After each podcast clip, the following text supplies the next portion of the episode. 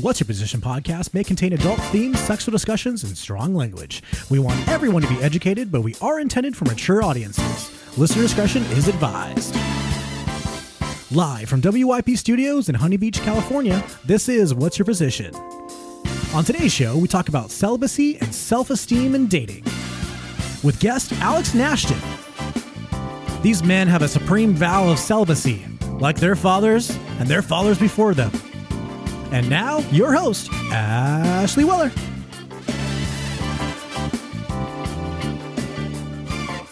Welcome, fellow humans, to another episode of What's Your Position, a full frontal episode where we discuss things such as celibacy and self esteem and anxiety and do so in the comfort of our lovely studios here in Huntington Beach, but with the assistance of a new platform that we're trying out. Uh, we're testing the waters. It's not really a platform the way you're thinking. People can't go on this and see it.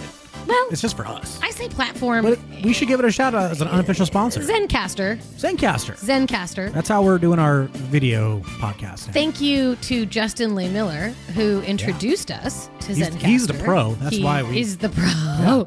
Um, I was on two episodes of his podcast, Sex and Psychology. One about faking orgasms, and one about the science of attraction. Which you can find both of them on Spotify or Apple. You can also go on sexandpsychology.com. But he used this uh, podcast platform. I don't know another word. Uh, You're, you're not wrong. platform. You're not wrong. uh, Zencastr, and it, and it's great. It's it's got video, it's got audio, and it makes it easier for us to reach people who aren't necessarily in our vicinity, right? Yeah. So Alex Nashton, who is our guest today, lived in LA, uh, but we've missed each other a couple of times due to COVID and due to life. And she's currently in upstate New York. Um, and the only way that we could get her on the podcast was through video. And Zoom is unreliable, Skype is trash. Um, and Zencastr just happened to be something that fell in our lap, and it and it it's worked so far. But you know, we're we're trying new things, and we're we're expanding here in in season three, and we hope that you like it. Uh, in addition to that, we are also going to be starting a YouTube channel where we will be giving you the footage of our entire podcast uh, while we're doing it. So we hope that you enjoy that. Um, we hope that it brings more viewers, more listeners, and uh, gets us, um, you know, into more minds of human beings everywhere. So, um, celibacy their fathers before them and before them this makes no sense because you can't have a father if you're not having sex Like that. monty python In there, this movie would not be in made unless Monty Python Spinal was around. Nope. Damn Even it. a little further. Hot Shots. Part Deux. Second one. And I gotta say, if you're a friend of like a fan of like Airplane and just like that silly, silly humor, Yeah, satire. it's like th- they'll do a full scene where they're talking about serious things, like Yeah. we're gonna take down this country and we're gonna. But in the background, it's some of the most ridiculous things. god That's if why you it makes it haven't so funny. seen airplane Yeah. please go stop this podcast immediately stop Or uh, in the uh, other one, the gun, gun, one. Naked Gun? Naked gun. I was gonna say funny gun. It's like no, that's not it. Naked gun. airplane is better than naked gun i would i would say i would actually Yeah, go the first ahead and i would actually go ahead and say that that airplane Ashley, this is not the So So Scrutiny sorry. podcast. Con- sorry, you're right. so today we had on Alex Nashton and we discussed celibacy. I wanted to give a little bit of an intro before uh, before we bring her on. Of the many sexual and relationship choices that are available to us today. So, if you think about all of the different ways that are made available for us to have sex virtually, uh, physically in person, mutual masturbation, solo masturbation, anal sex, vaginal sex, oral sex, um, sex with a doll, um, sex with multiple people, orgies, BDSM, flashlight, fleshlight. Shout out, unofficial, Unofficial sponsor, sponsor. Jinx. Jinx, what did it? God damn it. Celibacy is actually not one that gets talked about a lot, and that is a sexual option. If you think about it, it's an option to not engage in sexual activity with other people. Some people are celibate because they have not met someone who they want to have sex with or who want to have sex with them. Now, we did an episode on incels, uh, individuals who are involuntarily celibate. This was at the beginning of season two. Um, it's an episode that we discuss why incels exist and the danger that they pose to society when you use sex as something that you feel is owed to you. Celibacy or voluntary celibacy is when you actually realize that sex isn't owed to you and it's actually not a currency at all. And if you're engaging in sexual activity and using it as a way to barter with another individual for time or for attention, you're actually doing yourself and them a disservice. Now, I'm super sex positive. I love sex. I love talking about sex. I feel like I should have a pod. I, I feel like we should start a podcast about sex positivity. You think I'm a sex teacher or something? I feel like I should teach something about sex. Sex positivity is a huge umbrella term. Uh, that that generally means you're accepting of different types of sexualities, different types of sex that is had, um, and choosing not to have sex falls under that umbrella. Just like choosing to have sex with multiple partners or choosing to have sex with only one person for your entire life. I embrace all of these types of sexuality. What about involuntary celibacy?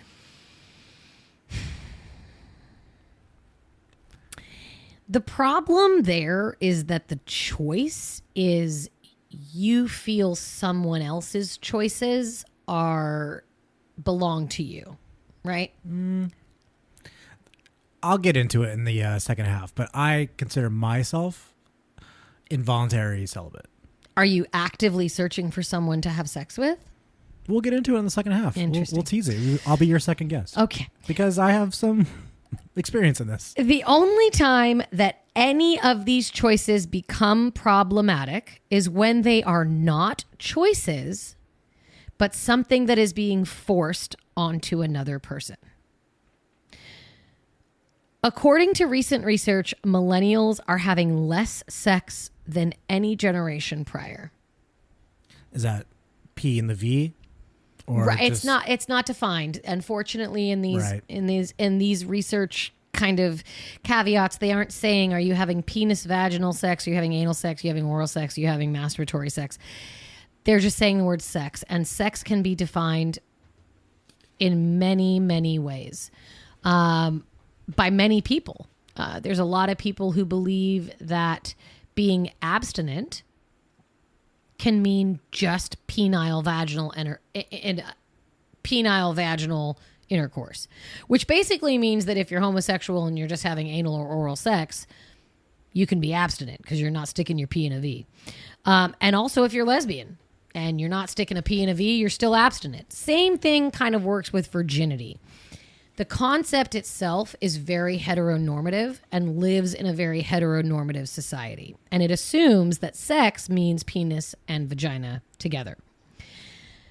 More and more individuals are choosing to be celibate from sex with reasons ranging from personal growth to religious beliefs to dating website burnout to living with mom and dad a lot of individuals are abstaining from sex simply because they're too busy to engage in a relationship. Ding, ding, ding, ding, ding, ding, ding. They're too busy with their work life. They're too busy with their home life. They're too busy with school. And relationships take a lot of work. There are some individuals who can engage in casual sex where they go to a bar or they hook up on Hinge or Tinder and they don't necessarily need that romantic connection. But there are individuals who feel the only time they can have sexual relationships with other people is when they are in a committed or romantic relationship. And that is a very normal way to feel, again, under this category of sex positivity. What we're going to talk about today with Alex Nashton is her journey from being someone who was casually hooking up with people on dating apps and in bars, and the way that that changed her mentally, and how that actually changed her ideas of herself and her self worth, what that did to her personality. And when she chose to take a step back from hooking up and from hookup culture, the addiction and the withdrawal that she felt from the attention, from the constant texting, from the ideas of do they like me? How do I go forward with this? To a really deep journey into self actualization, self esteem work, and really a, a, focus on who she was as a person. Not only was she able to identify who she was sexually, but who she was as a business person, who she was as a friend, and who she was as a daughter as a result of her celibacy. In addition, we're going to talk about self esteem and anxiety when it comes to dating. I personally believe that online dating is the cause of numerous mental health issues when it comes to self image, um, the belief and the worth that you feel you are only as good as your first picture or your first quote on a dating app. We're going to talk about ways to talk yourself into feeling more worthy of attention and of sexual uh, attention. We're also going to talk about how to overcome anxiety within yourself and within the dating world. Alex is brilliant, and I highly recommend you follow her on Instagram, uh, Alex underscore Nashton. Uh, stick around. We're going to get into some very, very interesting conversations.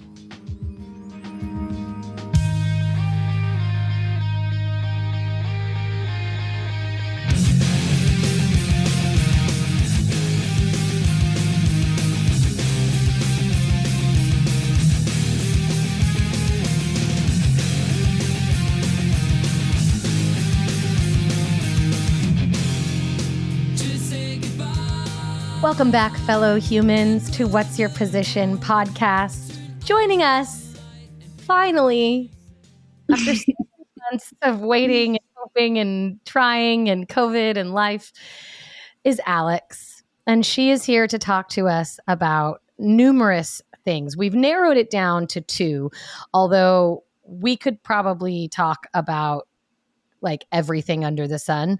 Um, it's people like you that make me want to continue living the life I live and doing what I do because I could sit here and talk to you all day long about how dumb research is, but how necessary. Mm-hmm. How great human sexuality is, or how awesome mindfulness is. But today we're going to discuss celibacy and how our relationships and how dating are framed around our self worth. So, I'm going to give the audience a little bit of information about you and brag about you a little bit. Um, is a a human being who loves brains. You love neuroscience. You love talking about the brain, learning about the brain, understanding how the human brain works, um, how we can use our brains to change who we are and how we think about the world around us. She's a mental health coach, coach, a meditation teacher, um, a teacher trainer who specializes in using neuroscience and mindfulness to help students rewire themselves to live lives with less anxiety. Um, she has spent the past six years extensively studying the brain, the nervous system, and recently, bravo, graduated from UCLA, mm-hmm. where she completed independent research on the intersection between mindfulness and anxiety disorders. I personally would like to hire you as my anxiety coach because my anxiety is through the roof. I have more anxiety than a chihuahua. So uh, we are honored to have you today. And I know so many of the listeners of What's Your Position um, have said to me that one of their favorite episodes is one I did with a friend of mine about anxiety. So I know that this is is going to be a treat for them to have uh, somebody who who studies this for a living, somebody who who discusses mindfulness and anxiety and how to train yourself um, to really overcome those boundaries and and overcome these fears that we have uh, about everyday life, um, whether it be dating or just breathing. Um, so thank you so much, Alex. I'm so happy that you're here. Thank you, Ashley. I, you know, hearing you go through all that, I was like, wow, I sound really impressive. And also, I can help you with the chihuahua like levels of anxiety too. Good. Thank God. Just get me to a golden retriever status. That's all. That's where I need to be. We can make that happen. With the chihuahua level of anxiety, is it that like anxiety little dog pee a little bit kind yeah, of anxiety? Yeah. Or is it like, like shakes, yeah? okay. constantly shakes, needs to like, wants to bark at everybody, but like also yeah. wants to be loved by everybody, that kind of anxiety. Yeah. I just totally. want to be loved by everyone. And then when someone loves me, I pee a little bit. it's fantastic. Well, I think you're more of the expert in like Kegels and that kind I of am. thing, which yep, can yep. can help with that element of it. This but I can true. help you with the mental emotional part of it. so it was um it was so interesting to me when you reached out uh, on Instagram. Thank goodness for Instagram honest to God.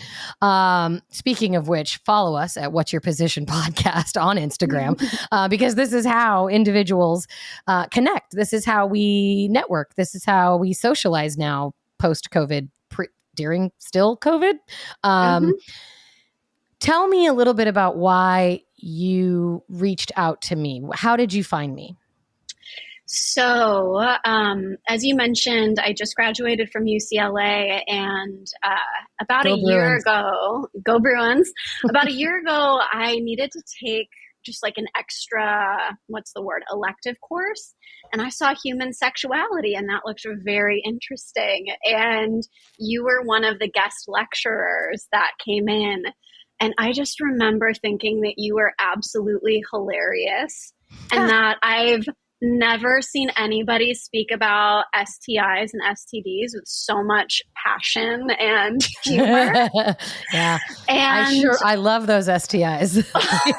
I love them. I could tell. And I was like, this is a woman after my own heart. And so I immediately started following you on Instagram, started listening to a few episodes of the podcast. And then earlier this year, I went through a, a pretty painful breakup. Mm. And you had an episode on breakups and recovering from breakups and rebounds and it was incredibly helpful for me.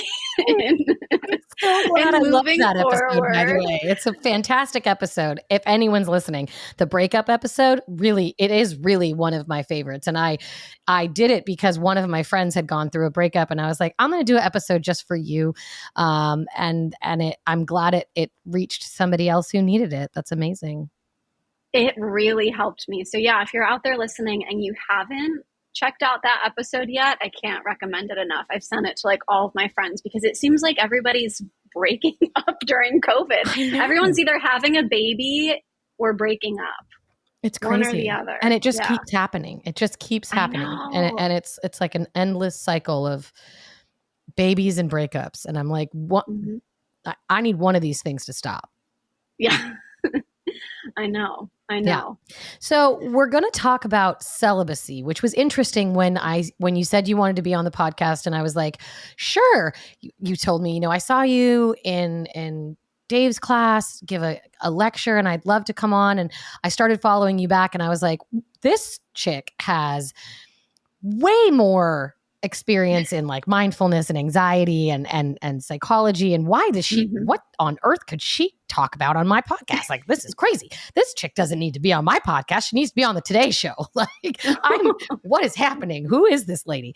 Um and then you said i want to talk about celibacy. And it struck me because i have done a an episode on incels. So. Individuals mm-hmm. who are involuntarily celibate, people who want to be having sex, and due to their circumstances, their personality, their behaviors, their um, lifestyle choices, they can't find someone to engage mm-hmm. in sexual activity with. You are an individual who actually chose celibacy as a, a path uh, to go on. Um, can you explain a little bit about what led you? Was it voluntary? Did you make mm-hmm. the conscious choice to say no more sex. Totally. And I'll I'll preface this by saying that there have definitely been periods of my life where I have been involuntarily. I think all but of us have. yep, but the one we're going to talk about today is the stretch that was voluntary. And I think we, you know, we all have our numbing mechanisms. We all mm-hmm. have our vices to one extent or the other. For some people, it's drugs. For some people, it's alcohol. For some people, it's smoking. For some people, it's mindlessly scrolling through technology. For me, the thing that I would use to avoid any sort of discomfort or pain that I was feeling beneath the surface was men. And not even necessarily sex as much as just the whirlwind and excitement and obsession of meeting someone new and the potential of like what's going to happen here? Are they going to like me? Are they not going to like me? And it was for me all consuming at times and definitely something that I used to avoid other more painful aspects of my life. And um it made it incredibly difficult to have healthy romantic relationships because my relationships were all based on needing something from the person that attention, I was with. Attention or yeah. physical affection or totally responses to text messages or flirting mm-hmm. or whatnot.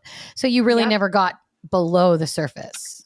Totally, totally. And you know, the the men that I was dating at that point in my life, God God bless them. I like wish them well.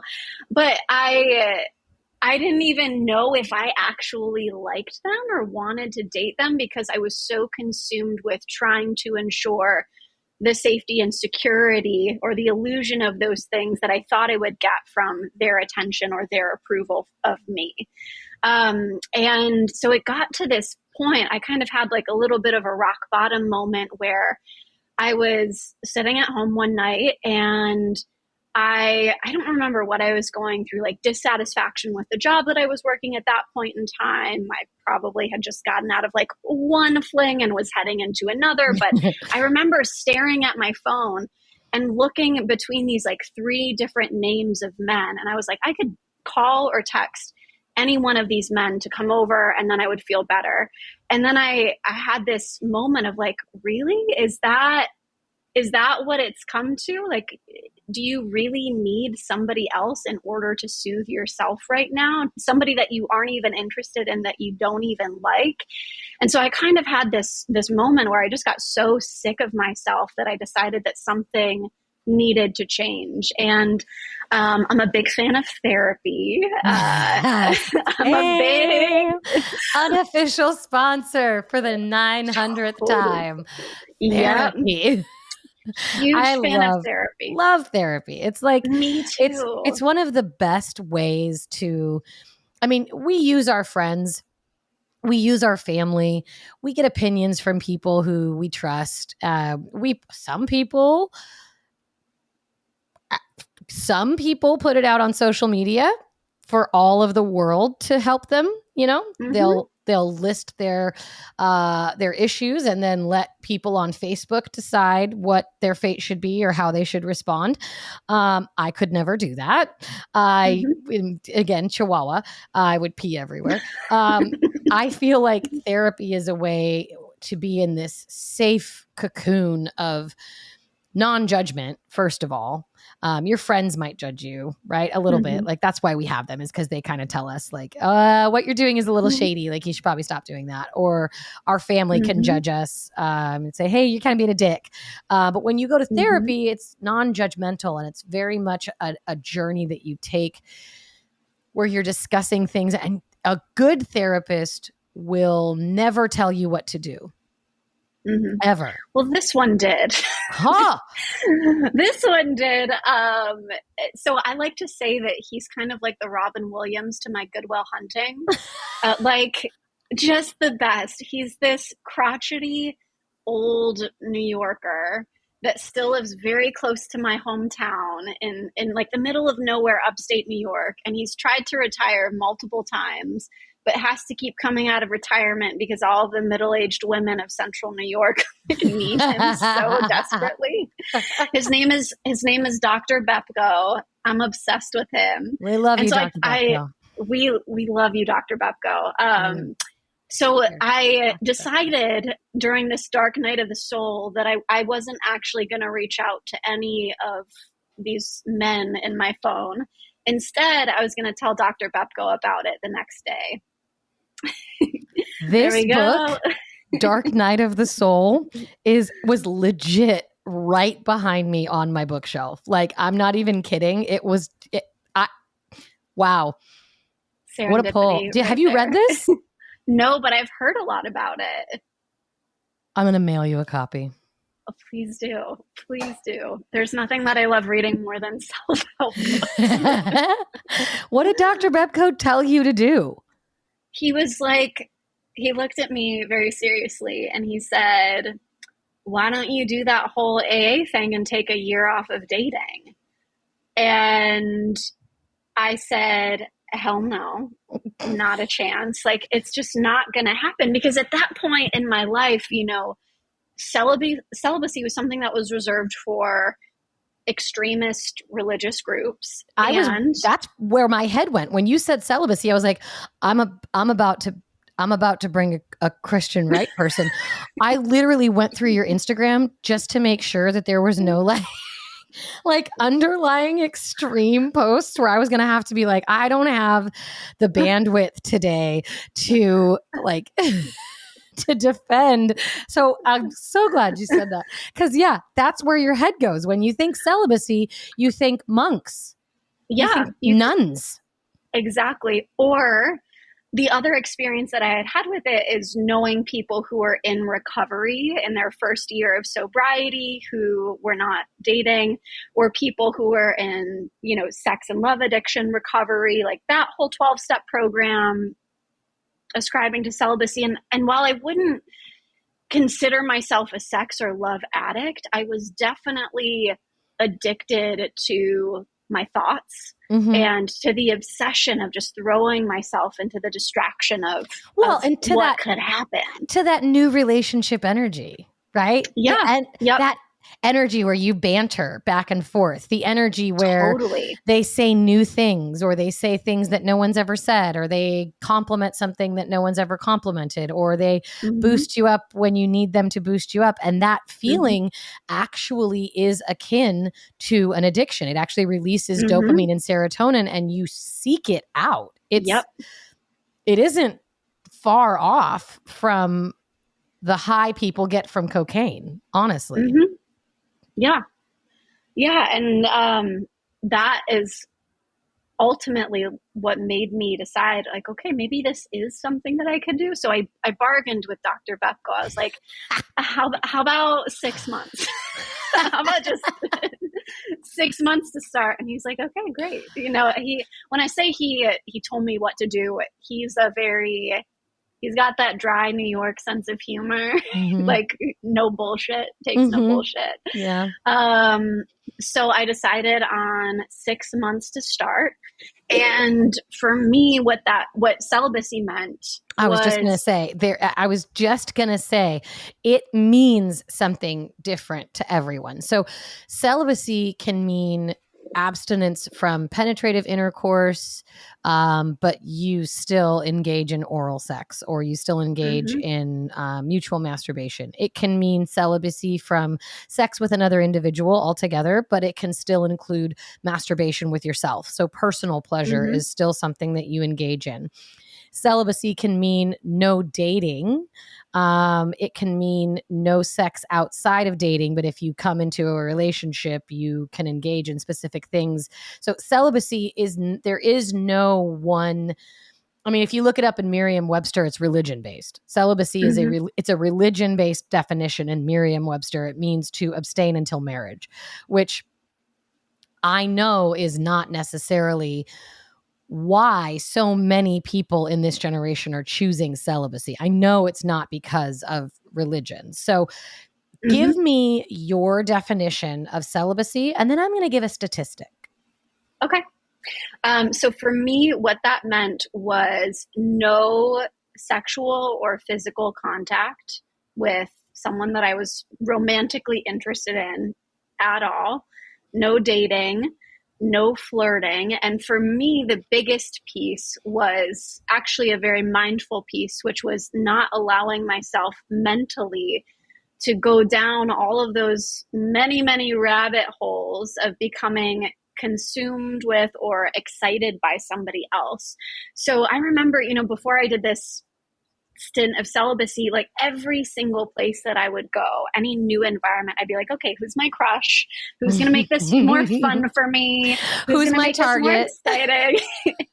exactly, exactly. So for me, it was it was really this giant science experiment of what does my mind look like when it's not consumed with the idea or fantasy of somebody else. Like when all of my attention is fully focused on myself, who am I? Because I didn't even I didn't even know who I was or what my life really orbited around beyond this this like vampire like parasitic need for attention affection from somebody else i feel like um, you're i feel like what you're saying is is going to resonate with a lot of individuals who are are very much you know trying to find the next mr or mrs right or right now mm-hmm. um and also that feeling that high that you get from the attention and from the affection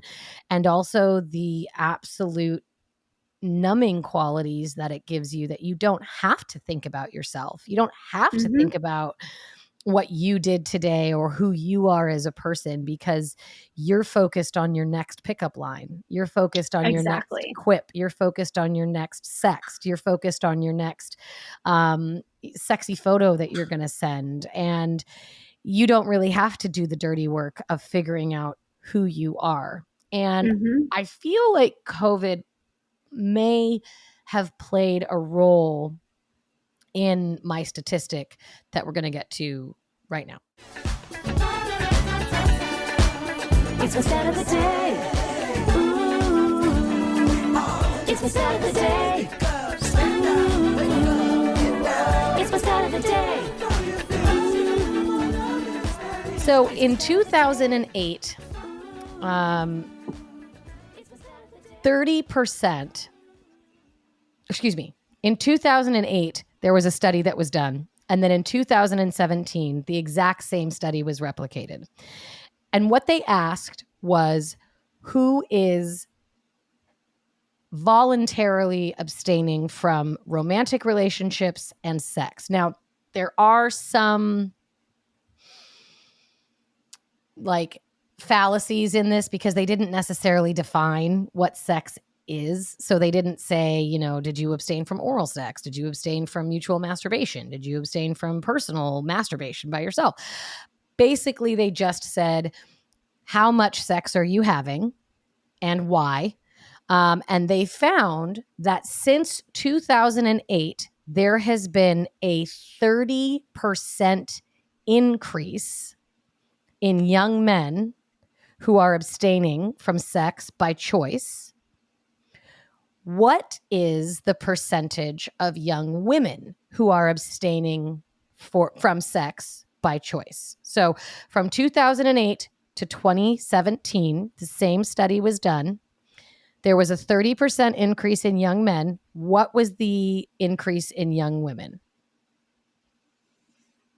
I'm going to go even higher. Okay. 45. I think 45. like 45. Yeah. Okay.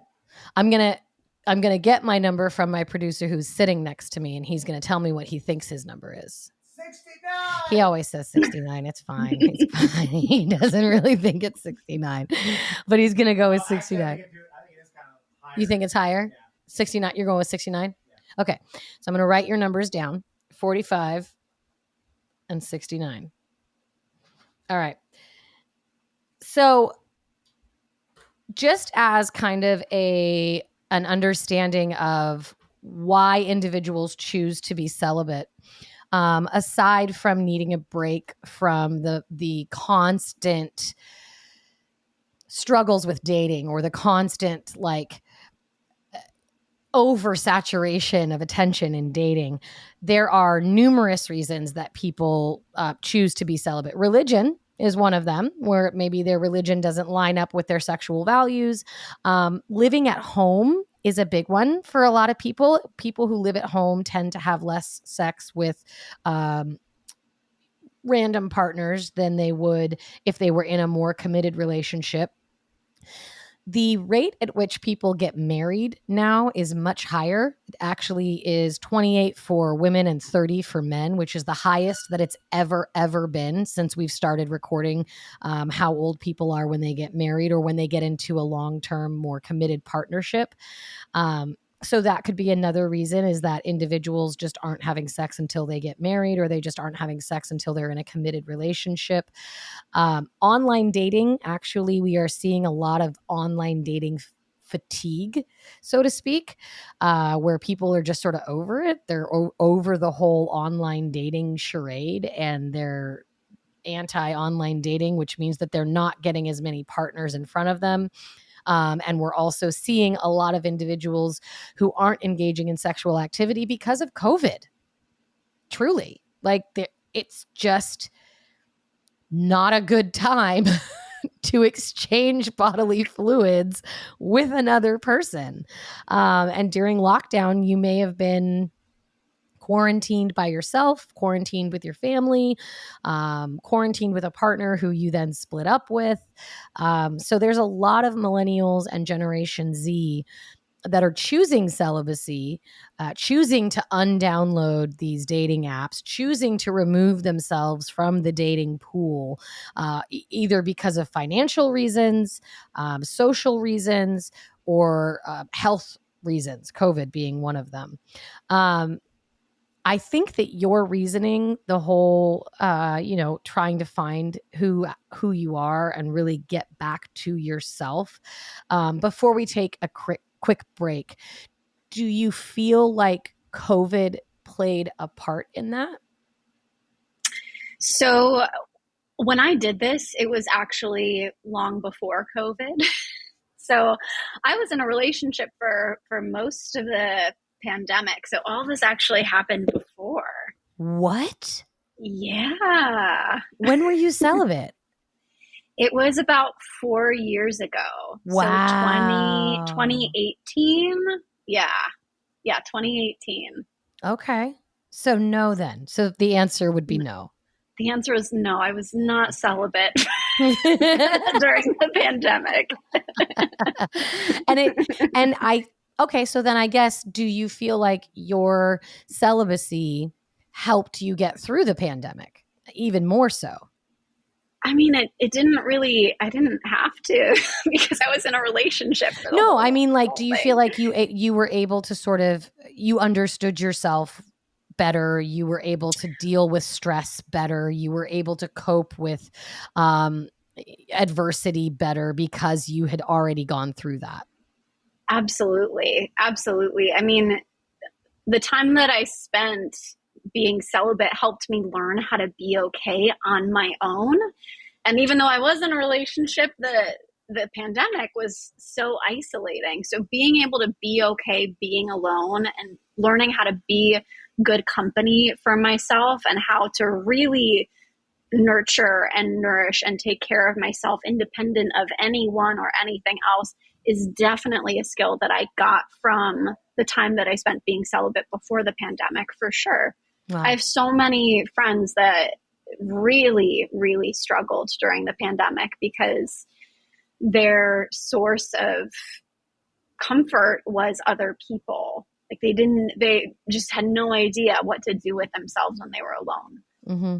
Yeah, I, I, think that that's big. I think that's huge for a lot of individuals. Um, we're going to take a quick break. When we come back, we're going to discuss the difficulties that you endured um, when you started your journey. I'm sure that there were some um, coping mechanisms that you had to utilize, um, how you trained your brain to sort of um, identify uh, when you were falling back into those thought patterns, and how you trained yourself to get out of them, um, and tips and tricks you have for people who might want to utilize this in their lives.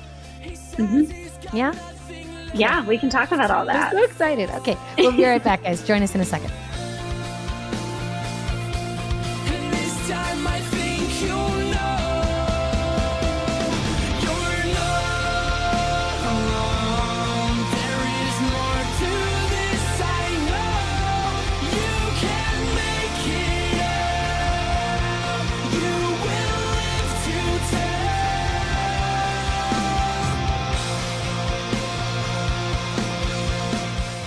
Welcome back, fellow humans. We're here with Alex, talking about celibacy. Celibacy gets a bad rap. Um, I feel like a lot of individuals correlate celibacy with abstinence. And while they're in the same vein, pun intended, abstinence typically is more reserved for religious kind of uh, ideologies where abstinence until marriage celibacy still has a little bit of a religious connotation. Did you come up with any other words besides celibacy that you or did you have you ever come across any other words in your studies or your research besides celibacy that you found um, fit what you were doing not necessarily. I would tell people I'm not dating right now as okay. a way to try to to dampen the implications what celibacy entails. Right. And uh, people were so curious about it, and so they'd be like, "Oh, so you mean you mean you're celibate? That's what's happening here." And so, and they would just know. Yeah, yeah, and they would just know. How so, long were you celibate for? It ended up being nine months in total. Okay. So I did the six months like Dr. Bepko and I agreed upon. Wow. and I felt like I needed more after that. And I also, by the end of those first six months, I felt so good that I wanted to keep going. And so we can talk about what okay. in between that whole okay. that whole time entailed. Okay. Um, so often abstinence and chastity and celibacy are used interchangeably, but um, it's really important to make sure if you do choose to go down a path where you're not dating, you're not engaging sexually, uh, whether that means sexually mentally, sexually physically, both. Um, you define it for yourself. It's it's a personal decision, um, and the boundaries that you set are very personal as well. Um, I I love that Dr. Bepko used AA because I feel like he gave you this kind of skeleton of an idea of how to say, look, I'm going to abstain or uh, withhold from this basic behavior, this behavior in and of itself, whether that be flirting, uh, texting, sexting, online dating, seeking attention, going to bars, hooking up with people, having sex with people, whatever stage you get to or the stage that you feel needs to be cut back on. And some people need to completely withdraw themselves from everything and some people only need to withdraw themselves from certain pieces. Um, I'm going to tell a couple different stories of individuals who went through celibacy. Actually, Orlando Bloom um, chose to do celibacy before he uh, started dating Katy Perry in 2020. One of his friends recommended that he go through six months, oddly enough, of celibacy and not dating and not engaging with anyone who would stimulate his brain in a sexual and romantic way. And he actually did it for eight months uh, because he said the same thing as you that after six months he was like i actually really like this and i kind of have discovered a new kind of version of myself that i'm very comfortable with and he extended it a little bit longer um, one quick tip before i tell you these stories is that you just because you're not having sex with other people doesn't mean you don't have to have sex with yourself Masturbation is a phenomenal tool. It is also a very healthy way um, to get to know yourself. It is also a very healthy way to learn your boundaries, your sexual fantasies, uh, how you like to be touched, how you like to be talked to, what turns you on, what turns you off. And it can actually make you a better partner in the future um, when you do decide, if you do decide to end your celibacy, knowing how your body reacts, knowing how to make yourself orgasm, um, will actually inevitably make you a better lover and a better lover to yourself. So uh, we are all about masturbation here. What's your position podcast? Did you eliminate masturbation from your life, Alex? I did not. Thank I did not. But it was Lord of God and Thunder, Thor. Thank you, Thor. I'm so glad that you didn't do that. me too. Me too. You know, the thing that I learned is that um, for me, my relationship with my body and my relationship with sexuality with another person was purely transactional. It was mm. like, I'll give you oh, access wow. to my body if you give me the attention, the affection, the approval that I'm seeking. Wow. So during this time that I wasn't having sex with anybody else, I had this like entire world to explore of like what does it actually mean for me to pleasure myself? Like mm-hmm. what would I actually enjoy that's not just me getting my like druggy fix of attention from because like that's what I was getting and that's what I wanted and that's what I enjoyed but because yeah. it was like fixing a craving from deep in my yeah. soul rather yeah. than something that was actually healthy. So, a couple of stories of celibacy. Um, this young woman's 31 years old. She's heterosexual. She said, after experiencing dead end relationships and you might relate to this situationships. I was essentially using sex to fill the voids of low self esteem, shame, and coming to grips with overcoming childhood sexual assault. I have learned so much about myself during my celibacy journey. My esteem, my worth, and my values have all risen. Tyler, a 30 year old male who identifies as bisexual, said, I never had a significant other or sex, and I didn't intend to change either, partly because sexual emotions itself make me uncomfortable, and partly because romance is demanding of my time and my effort that I'd rather put into things that are more important to me, like science or school. I'm not religious, I am not spiritual or anything of the kind, so I don't adhere to any of the celibacy mystical beliefs. Ciara, the singer, who is married to the one and only Russell Wilson, who used to be the quarterback of my favorite football team, the Seattle Seahawks. And I am devastated that he is no longer a Seattle Seahawk, but that's fine. That's fine. That's for another, another podcast entirely. Ciara said, I believe that when you focus on friendship, you have the opportunity to build a foundation for a relationship. When you know you are great friends and what we're calling equally yoked, where you share the same values or the same outlook, it starts to set a tone. It is important to have friendship first. It is important to have standards. And you shouldn't feel like you have to give your body away to get someone to like you. And Lady Gaga, who we love, in 2010 said, I am single and I have chosen to be single because I don't have time to get to know anybody. So it's not okay for me to have sex with just anybody. I want to get to know people. I am celibate and celibacy is great. So there is a few reasons why people choose celibacy. There are pros and cons to everything, right? There's pros and cons to eating vegetables. There's pros and cons to wearing sunscreen. There's pros and cons for everything. So let's talk about the pros really quick. And I want you to weigh in your opinion on these pros, right? It lowers your stress. Tell me, did uh, introducing celibacy into your life lower your stress?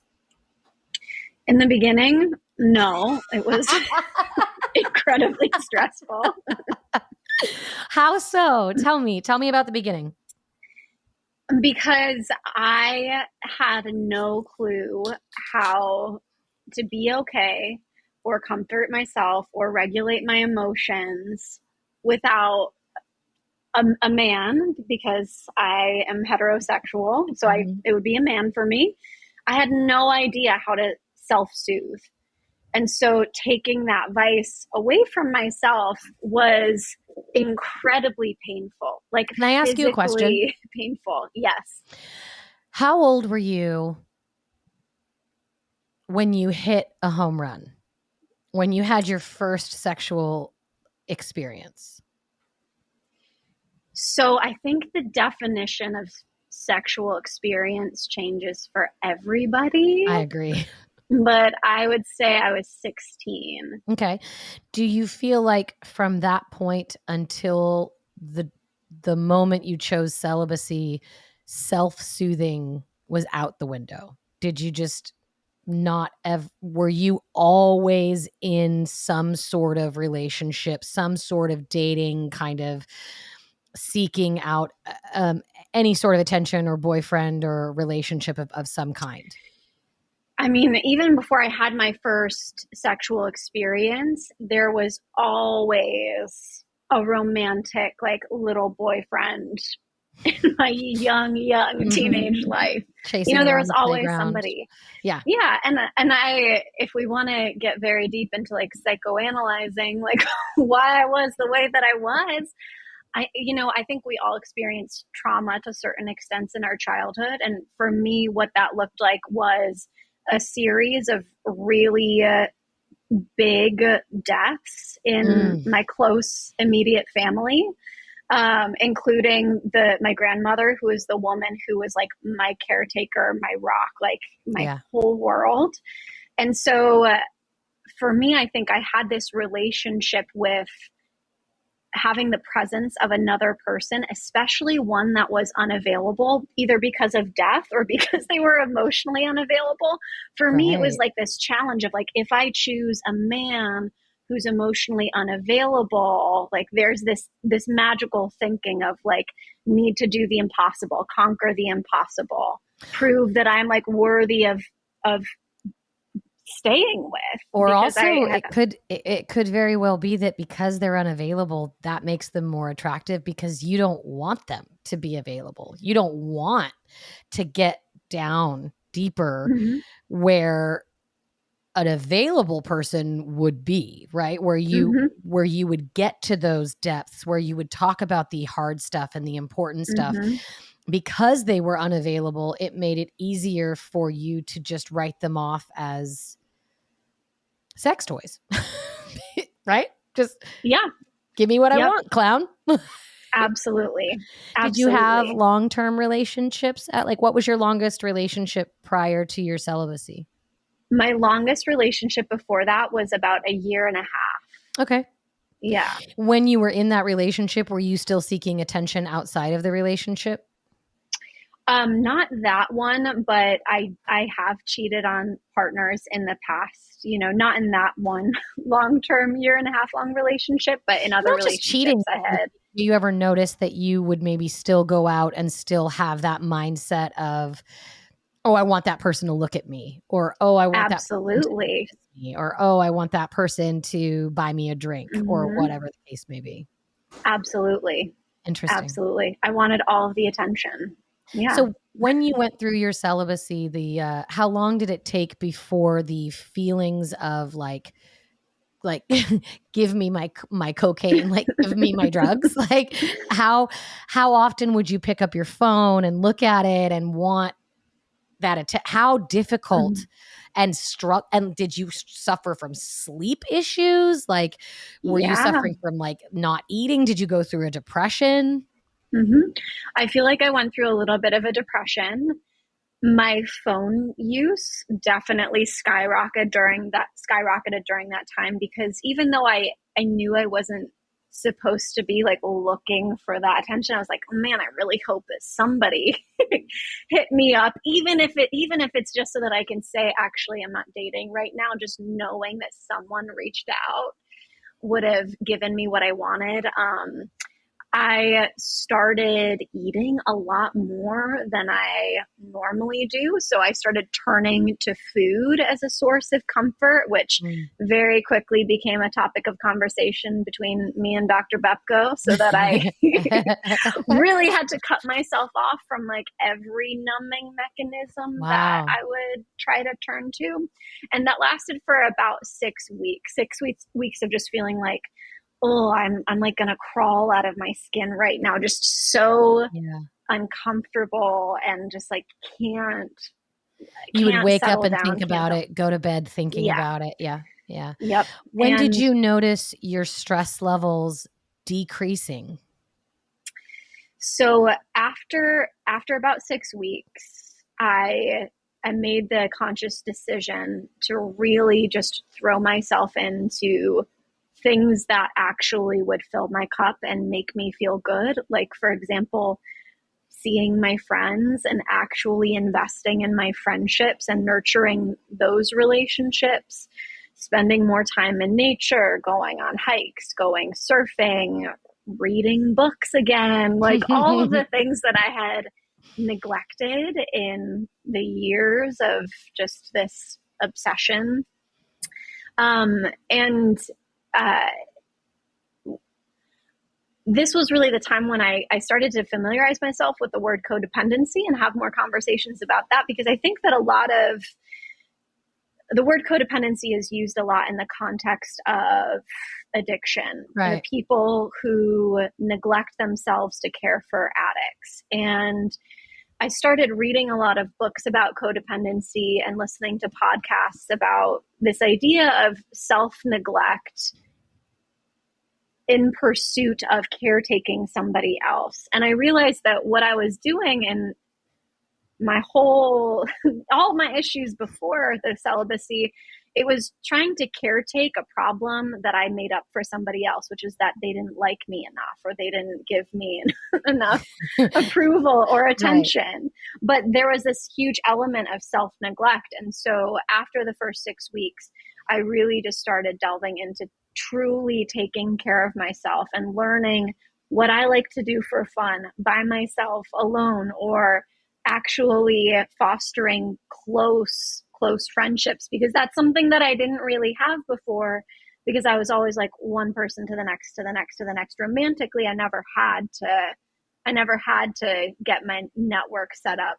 Right. um yeah and then it got a lot easier and then I started feeling good and then I started growing like creating and growing the business which i is now what i do full time and really created a life that i totally loved. And, and throughout that whole you know first six months i as i mentioned i was reading books and listening to podcasts and the way that i i share that time with people now is that i i basically brainwashed myself to have healthier relationship. Yeah, sometimes you have to.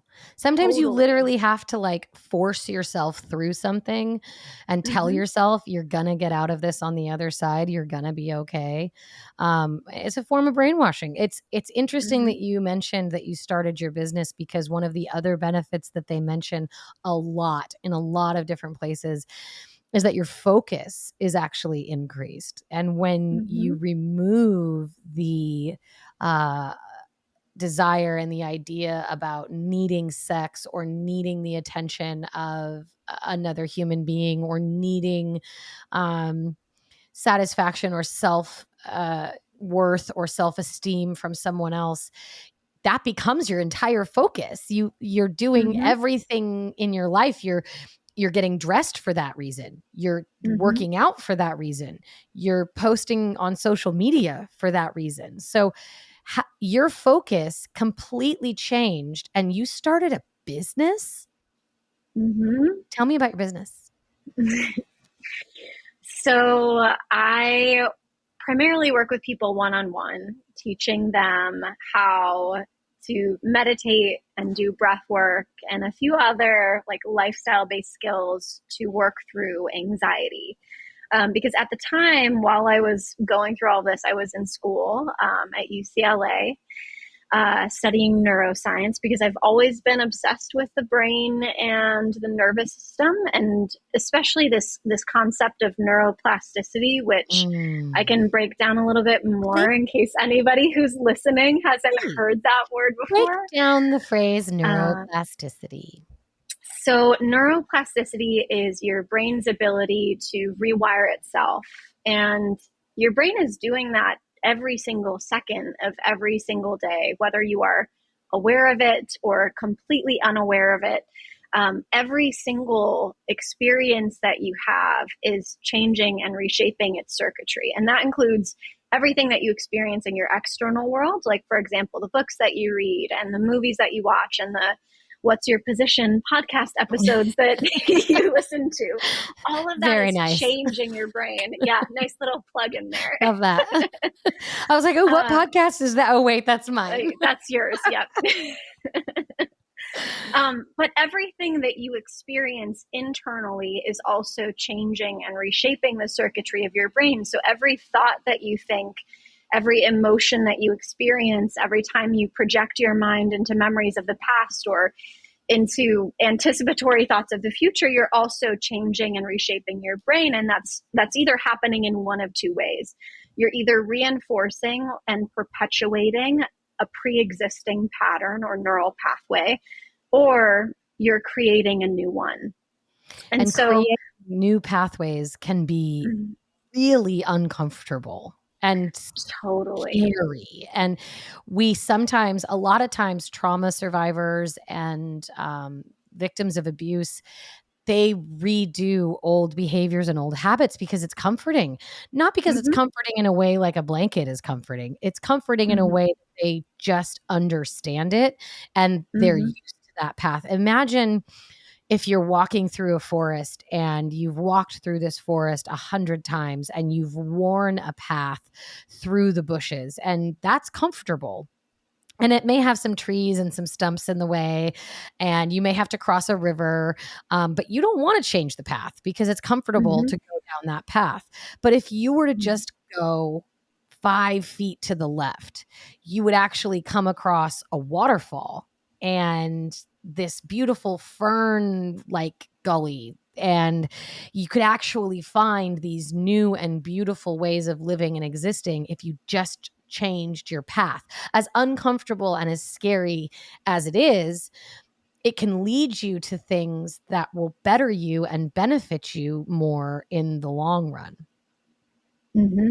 absolutely. And for me celibacy or this nine month stint that i did was this giant experiment for myself and can I reshape this pathway? Can I reshape this pattern? Can I teach myself how to exist in an entirely mm. different way?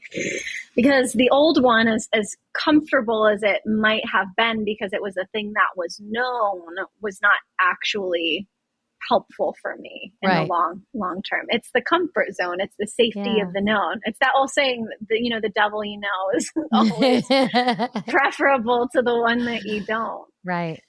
Yeah. How how would you say that celibacy has benefited your sex life?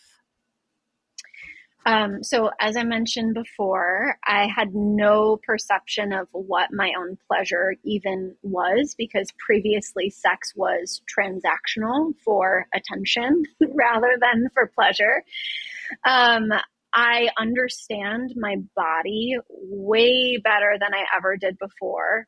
Um, I'm way pickier with who I actually am intimate with because what was attractive to me before I did my nine month stint is unavailable. No longer, yeah, unavailable. That's not attractive to me anymore. The mm-hmm. standards are much higher because the questions that I'm asking myself now when I'm dating and when I'm meeting people are very different than what they were in 2017, beginning of 2018, before I did all of this.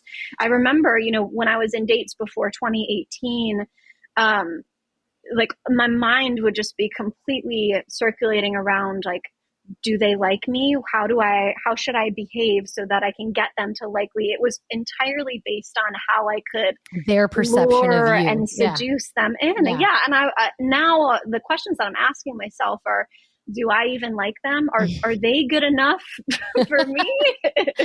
Questions that we think of. Of course, we think that those are important. Do I like them? Um, yeah. Are they good enough? But yeah, we get caught in this like oh, do they like me? And oh my God, am I pretty enough? And am I sexy yeah. enough? And is this enough? And da, da, da, and am mm-hmm. I enough, enough, enough, enough, enough? And this shame and this guilt and this to get that reinforcement from them is mm-hmm. is addicting, but also so dangerous and so totally false. Mm-hmm. It's this false sense of self that we create because we base it on one person's view of of a photo or mm-hmm. a text message or an interaction at a bar. Um, mm-hmm. Would you say that you have better sex because you chose celibacy for nine months? Significantly better sex. Just because I know myself well enough to know now what I want and I can advocate for that. I have way better communication skills because mm. I had to I had to learn how to communicate. Uh, I think for me, the thing that made sex better was actually when I ended my celibacy, the the first few months of dating after that, I used that almost as like a continuation of this science experiment where after every single every single date I would go home and ask myself like, okay, how did how did I do in that? Do I do I actually like him? Where was my mind? Was I actually present with the conversation at hand? And then had to actually learn the relationship skill set that's needed, like being able to communicate and being able to advocate you for yourself. yeah. yeah, exactly. That's essential to having good sex. Oh God, it's so, yeah, it's paramount. It's paramount. And mm-hmm. the interesting thing is, is what you're saying actually could resonate with people who are in long-term relationships. You may actually even get lost in long-term relationships trying to please your partner rather than please yourself. And I think mm-hmm. that learning who you are before you get into a long-term relationship is imperative and mm-hmm. should be taught in schools. mm-hmm. to like love yourself first. Um, yeah, absolutely. We, and I, I was going to say it's made yeah. me a better lover as well because before the the exchange was all about what I could get from them yeah. as opposed to my pleasure and what I can give as well. You know, it wow. was yeah, so it's it's benefited everybody. Everyone benefits. Yep. uh, we're going to take another break. When we come back, we're going to talk about our self worth because I think that your journey into celibacy really began because of uh, you wanted to find worth within yourself. You wanted to be a worthy individual to these people you mm. were dating. Um, and in order to find how worthy you were to other people, you actually first had to discover how worthy you were to you. Um, mm-hmm. So when we come back, we're going to talk about maintaining self esteem while dating. Um, it's really difficult, especially in the climate that we have today. Online dating is brutal I am so glad I don't have to do it. Um, it is actually, there are statistics that show individuals who um, online date have more mental health issues, more anxiety, and more depression than individuals who do not. Um, I believe it has a lot to do with how we present ourselves in social media and a lot to do with the fact that it's one photo you get one picture and if that picture sucks everyone swipes left or right whatever the fuck direction mm. is bad. What's bad? Left. Left Thank is you, usually bad. Which is so stupid by the way. That's so rude to left-handed people. Can we just talk about how that's just not fair? Anyways i think that a lot of individuals in the online dating world are suffering with their self worth um, more so than people who date from organic places. And I'd love to get your opinion on that um, when we come back. And we're also going to talk about how I can go from Chihuahua to Golden Retriever. So please join us in just a few seconds.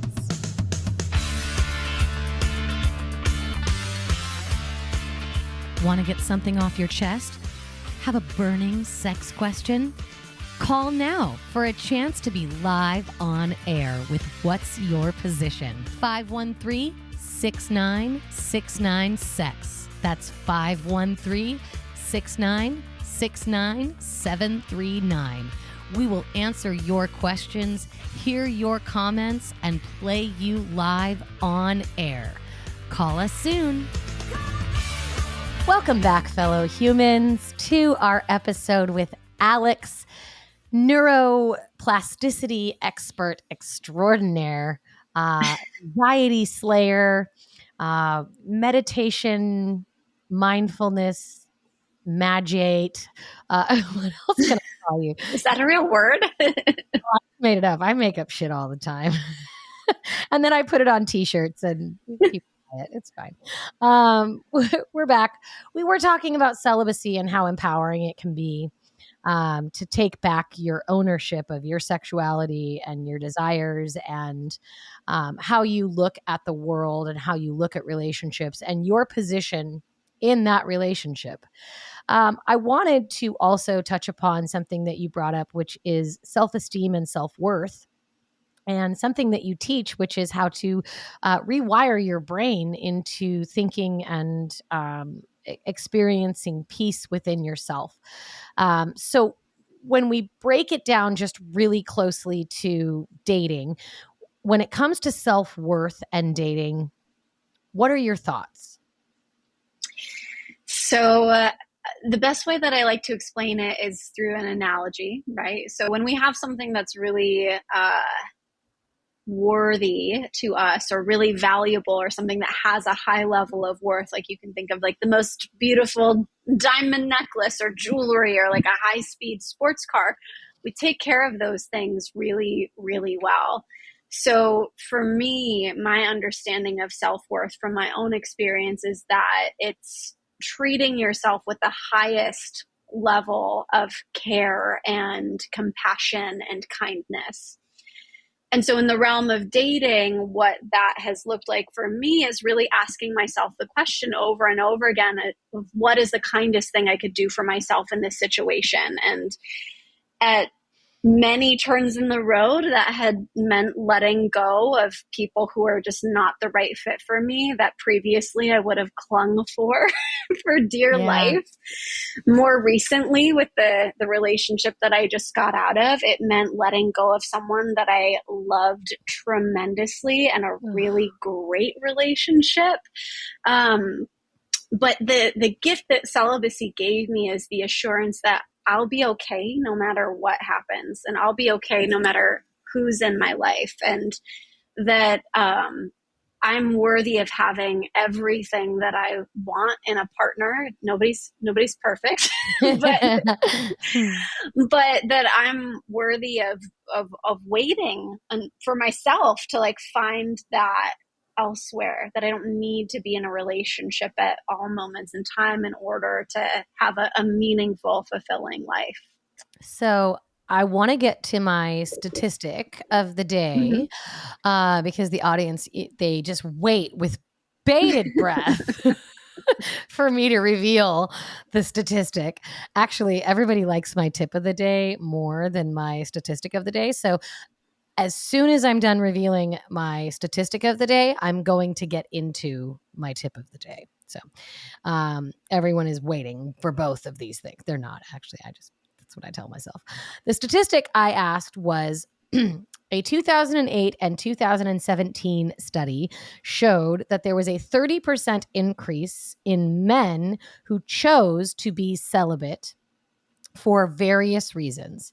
What was the increase in women who chose to be celibate during that same time frame.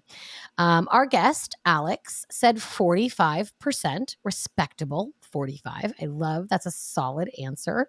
Uh, my producer, true to form, said 69%. and while I appreciate that both of you believe that women are more apt to be celibate than men, it was actually only an 8% increase for women. Wow. I know. I'm shocked. Shame. But you and I both know from being in psychology and understanding research that there are fallacies and there are things that occur that uh, make research and and maybe this one study that I looked at was a, a very male heavy study. Um, mm-hmm but it it said that there was only an 8% increase from 13 to 20% of females who engaged in uh, active celibacy between 2008 and 2017 so men are more likely to be actively celibate than women. And actually oddly enough when I saw that statistic, the first thing I did was go, yeah, bullshit. And I I looked up like five other sites, and most of them did uh, backup w- without maybe like numbers, but backed up with more. Um, mm. Ideas that yes, men are actually more actively uh, engaging in celibacy than women are engaging in celibacy. And I don't know if that's because of the impact of social media. I don't know if that's because women are more likely to use sex as you say, transactionally, or if women and men define sex differently. Honestly, this study didn't define sex specifically. So, women and men could have been looking at this um, very differently. Penetrative sex versus masturbation. And there is so much more sex in between those two things. So, with any research and with any sort of uh, statistic, you really have to make sure that you take it with a grain of salt. You do your double research and you look up the statistics behind the statistics. Uh, but as far as like five websites are concerned, men are more actively celibate than women are. Now I'm waiting with bated breath to see the new research that comes out. I'm so shocked. I know. Same. Same. Um, so I'm going to do a tip of the day, uh, which is where I give the listener a. Um, a little bit of a an idea of how to manage uh, what we're talking about in in a uh, more manageable way. So here is my tip of the day. Tip of the day.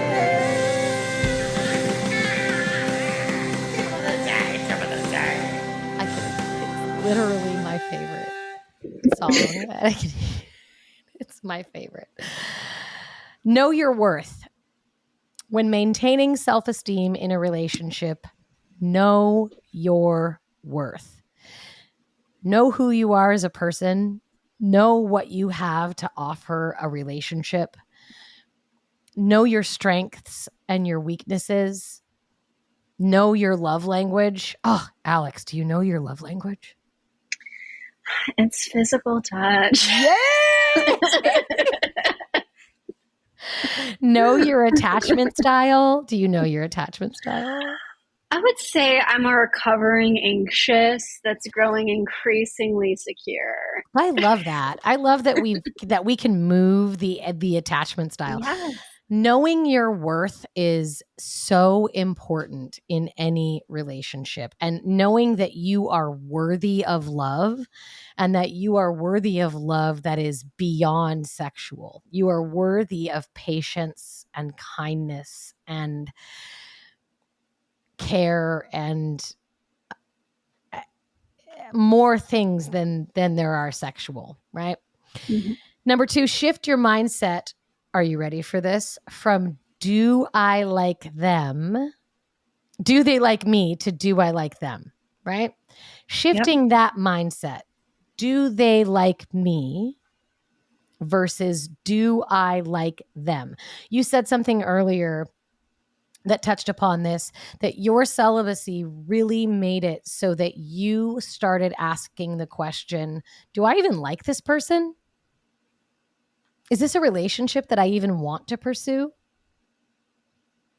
I don't need to be liked by other people. I want to like other people. I think that's probably like the biggest the biggest tip. Yeah? Mm-hmm. That mindset is huge. Eliminate the word perfection from your dating vernacular or from your vernacular altogether. No one is perfect. You just said this. Like you're literally reading off of my paperwork. I feel like you are in my house and reading from my papers, and it's creepy, and you should stop. from all the way across the country. it's creepy. Stop it. Uh, no one's perfect, and our flaws are what make us beautiful who we are is what makes us beautiful and accepting individuals for their flaws and helping them overcome them is part of any good relationship.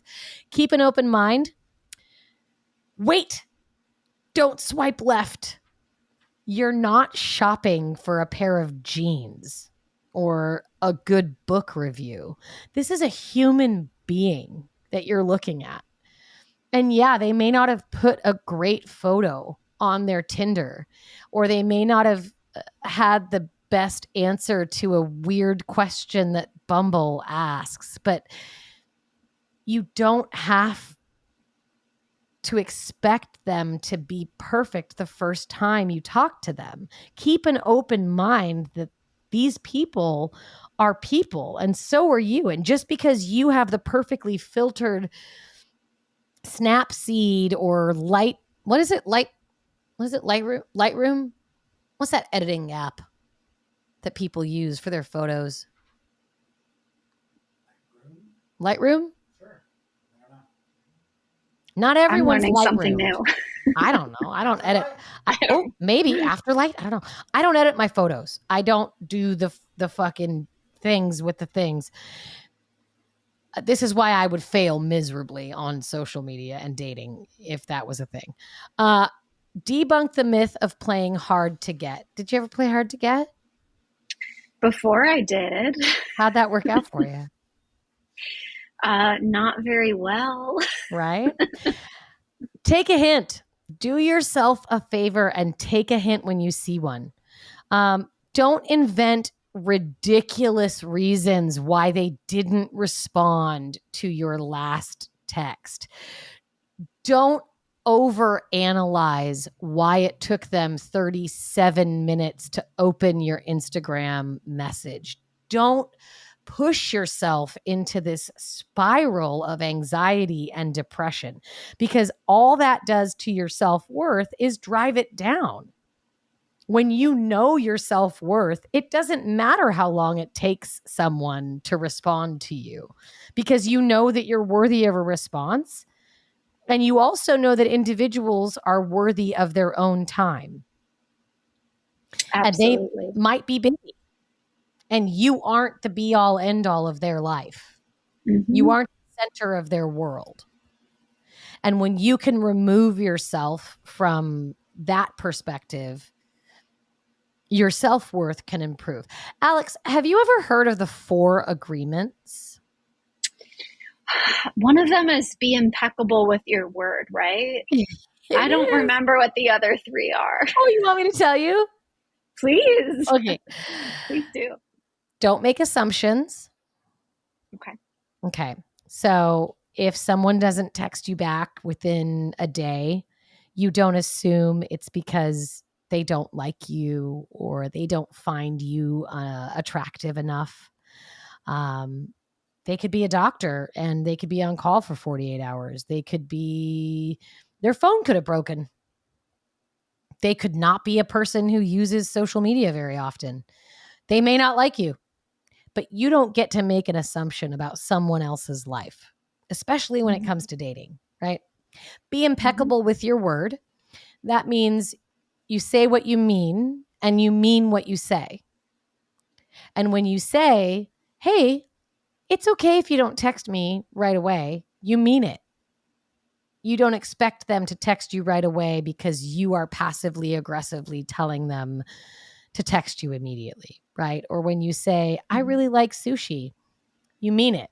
I lied to my mm-hmm. husband for four years about liking sushi, which is why I bring that up because I really wanted him to like me. And uh, I ate sushi for four years and I hated every second of it. and then one day he wanted to go to sushi twice in one week. And I was like, I can't. I can't do this anymore. I hate sushi. I hate it. I hate sushi and I don't want to go any longer. And it freed me from this prison of raw fish. It was amazing. Always do your best, and your best changes from day to day. You get different sleep, you have different stress at work. You may have gotten laid, you may not have. Your best is different every fucking day. And the most difficult agreement is don't take anything personal. It isn't about you. What other people think of me is none of my business. Does any of that resonate with you? Well, the last one feels a little ironic because it's like it's hmm. it's it's not about you like what they think about you what they the story they've created in their head about you it's not any of your business but your experience dating in love in relationships is entirely about you but it's about what you it's about what you want you know? True, it's about true. like it's true. D- does this feel good for me? Does this feel right for me? What do i have to give to this rather than being so consumed with the other person? But when we're consumed with what someone else thinks about us that's when it's like no, it's don't take it personally. don't. it's not about you. it's not about you. we are characters in everyone else's book of life, right? Mm-hmm. We're the mm-hmm. main star in our own in our own book and everyone else that that comes into our orbit is is but a character. Mm-hmm. And the part that we play in their life has nothing to do with us. We can only be our best. We can only be impeccable. We can do our best to not assume things about other people. And we can do our best to not take things personally. And I think that that the four agreements really should be part of any individual's journey into celibacy or any individual's journey out of celibacy. Yeah. When you got yeah. out of of celibacy, was it hard for you to meet potential suitors and like have all of this like big brain knowledge about uh, self exploration and and mm-hmm. learning about yourself and um how did you begin your dating after celibacy? So I'll say that um, I went into it with a very big expectation, which was probably not helpful. Which is an assumption. There was, which is an assumption. But I had this like little idea in the back of my head and my heart that God would reward me with a super hunky man with a heart of gold for all of the deprivation I had just put myself through. and that didn't happen. Damn um, it. Immediately. Um, so uh, there was definitely a little bit of disappointment after the first few weeks of like, oh, okay, yeah, like I, you know, still have to. Where is he? Where is he? I spent nine months alone. Where the fuck is he? Seriously, that's that was my inner monologue. Mm-hmm. Um, but I did get back on the apps after after coming out of my celibacy, um, and it was actually way less painful than dating was before. Getting wow. rejected wasn't as painful as it was before because I, I, I had no skin in the game. Like there was part of me that was like, I'll be okay no matter what. And I don't want to I don't want to pursue someone who's not actually interested in me. The part of me that previously would have felt compelled to convince them that I was worthy of their attention was just like gone. Like that's not a that wasn't attractive to me anymore it's still not attractive to me so it made it a lot easier to uh, not get so hung up on the rejections and also to sift through the people who didn't feel like the right fit for me. I do we have time for a oh, funny story? So, t- so much okay. time. Tell a fucking the, story. Oh, this one's a this one's a good one. Yay! The first person that I like seriously dated after my nine months of celibacy, we dated for two months, and I found out after those two months that he was actually homeless and living out of his car. Holy shit! Yeah, crazy. How did, so, not, how did you not know that? Okay, so his car was impeccable. I had ridden in it many, many times. It was like okay. this big, giant SUV. And like I knew where he worked. He, uh, it was in Los Angeles. So he had said that he was in transition. He had just moved, moved out of his place in the valley, was staying with friends in Santa Monica until he found his next spot.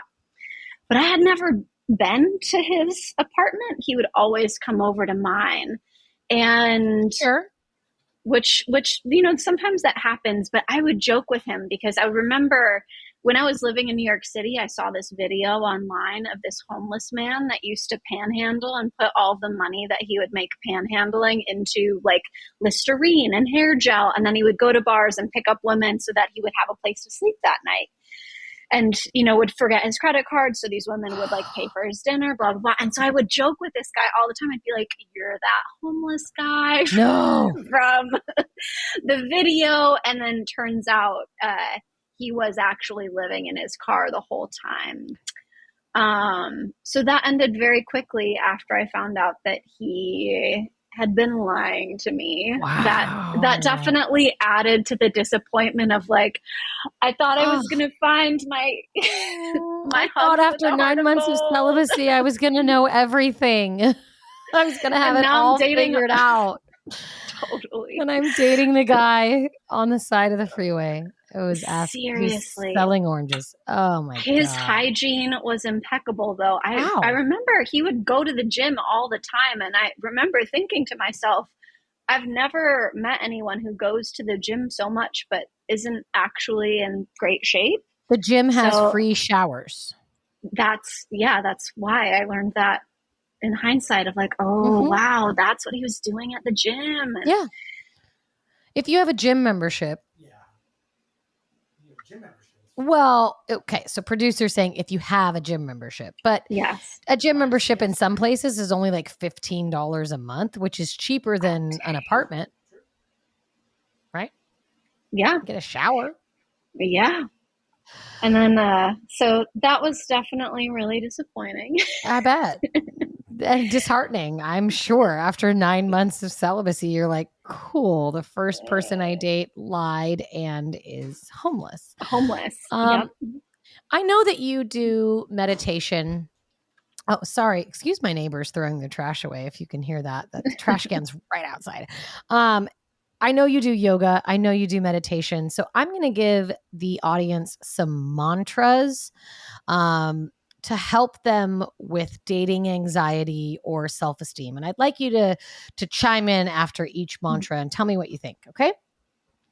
I do not want to be with anyone that does not want to be with me. Gold. Perfect. Say less. their problems are their problems. I will focus on my own problems. My only responsibility is self improvement. Now, as someone who is a avid codependent, like sponsor of codependency, this one hurts, right? Yeah. Help me. Yeah. So I think for for me this one is tough because I didn't actually want to fix anybody's real problems. I wanted to fix the imaginary problems that mm. I projected onto them. But I do see in a lot of people this like drive to fix, to change, to heal, to problem solve for other people. And I think it's such a fine line between supporting the people that you love, be it romantic or family or friends, and codependency, right? So codependency is self neglect at the expense of caretaking other people. Mm-hmm. Sometimes mm-hmm. people truly need support and yeah. they they need a problem solved and they will right. ask you to help them solve that problem. But I, I think it's it's dangerous territory trying to fix a problem for somebody else that they don't even want to have fixed themselves or need see the need to fix themselves. So yeah, mm. I I mean I agree with that mantra. It's I'm going, responsibility. No, it's not. I'm mm-hmm. going to be single until I am no longer afraid to be single. Yeah, I mean, even hearing that now, there's a part of me that cringes a little, a little bit, even after all this time. Yeah, I I think that the only way that we can strip away the fear from the singlehood and the celibacy is by embracing it right because we uh, the ner- the nervous system is what i study so i'll give a little analogy again when we see a tiger in the woods we have a fear response and that's good that's like a normal healthy thing it cues sure. us into Get the it cues us into danger totally Actually, I'd be more like, oh my God, look at the kitty. wow. you, Ashley, would not survive very long to carry on the, the gene pool with your very curious, adventurous. This is correct. DNA. Me and my curly hair would die out very fast. yes. but in 2022, we don't really have tigers that elicit a fear response. And so we make up these imaginary tigers where they don't actually exist. Like, for example, being single or being alone, or even for some people, it's actually being intimate and being in a close relationship. And the only way that we lift that veil of illusion, that mask, is by facing it and seeing that it's not actually a danger or a threat to us. So I'm going to be single until I am no longer afraid of being single. This yeah. one this one hurts. I will constantly reinvest the anxiety over being liked into liking myself. So I will constantly reinvest in liking myself over being liked by other people? That one's not painful to me. It just sounds like oh, a really hurts. good it sounds like a good return on investment. it sounds like a really good use of time. I mean, it's not easy, that's for sure. It's a challenge, but yeah, yeah, it hurts. It's a hard one. I love when other people like me chihuahua yeah. peeing everywhere. the gap between what I feel I should do and what I know I should do is a knowledge gap. This is especially true in learning my self worth and my value in dating. So, what we feel we should do versus what we know we should do. As human beings, intrinsically, we know, like, especially individuals who ask their ad- advice from other people. When you ask advice, you already know the answer that you want versus the answer that you get. You already know why you're asking for that advice. When you go to therapy, you already know why you're going to therapy. You already know there's a problem but there is a gap, a knowledge gap. How do we fill that gap? Okay, so I want to ask some clarifying questions mm-hmm, so I make sure mm-hmm. we're on the same page. So there's a gap between what we feel we should do and we what we know we should do. Correct are you saying that they're misaligned that what we feel we should do is different from what we know we should do? This is this the whole head versus heart kind yeah, of situation? especially in people who have anxiety what we feel we should do versus okay. what we know we should do. Okay i gotcha. So uh, i think go with what you know you should do because emotions in in my experience are very fleeting and they're often based on our past patterning and programming. which most of us want to do something different than what we've than the past patterns and programs that are leading us to the pain that we're in right now so i think that um, someone once said to me they said feeling follows action right so if we do what we know we should do eventually the feeling follows right Ugh. the feeling of like this is good this is right but it's uncomfortable like doing what we know we should do i mean if you're leaving your comfort zone it's not going to feel very good you no. probably won't want to do it very much so those are my thoughts when when you're presented with knowing what you should do versus feeling what you should do, basically the head versus the heart. A lot of us choose the heart. Mm-hmm. A lot of us choose the because the heart is so strong, right? The heart is is what guides our emotions. It's what guides our our gut. It's what guides our mm-hmm. intuition.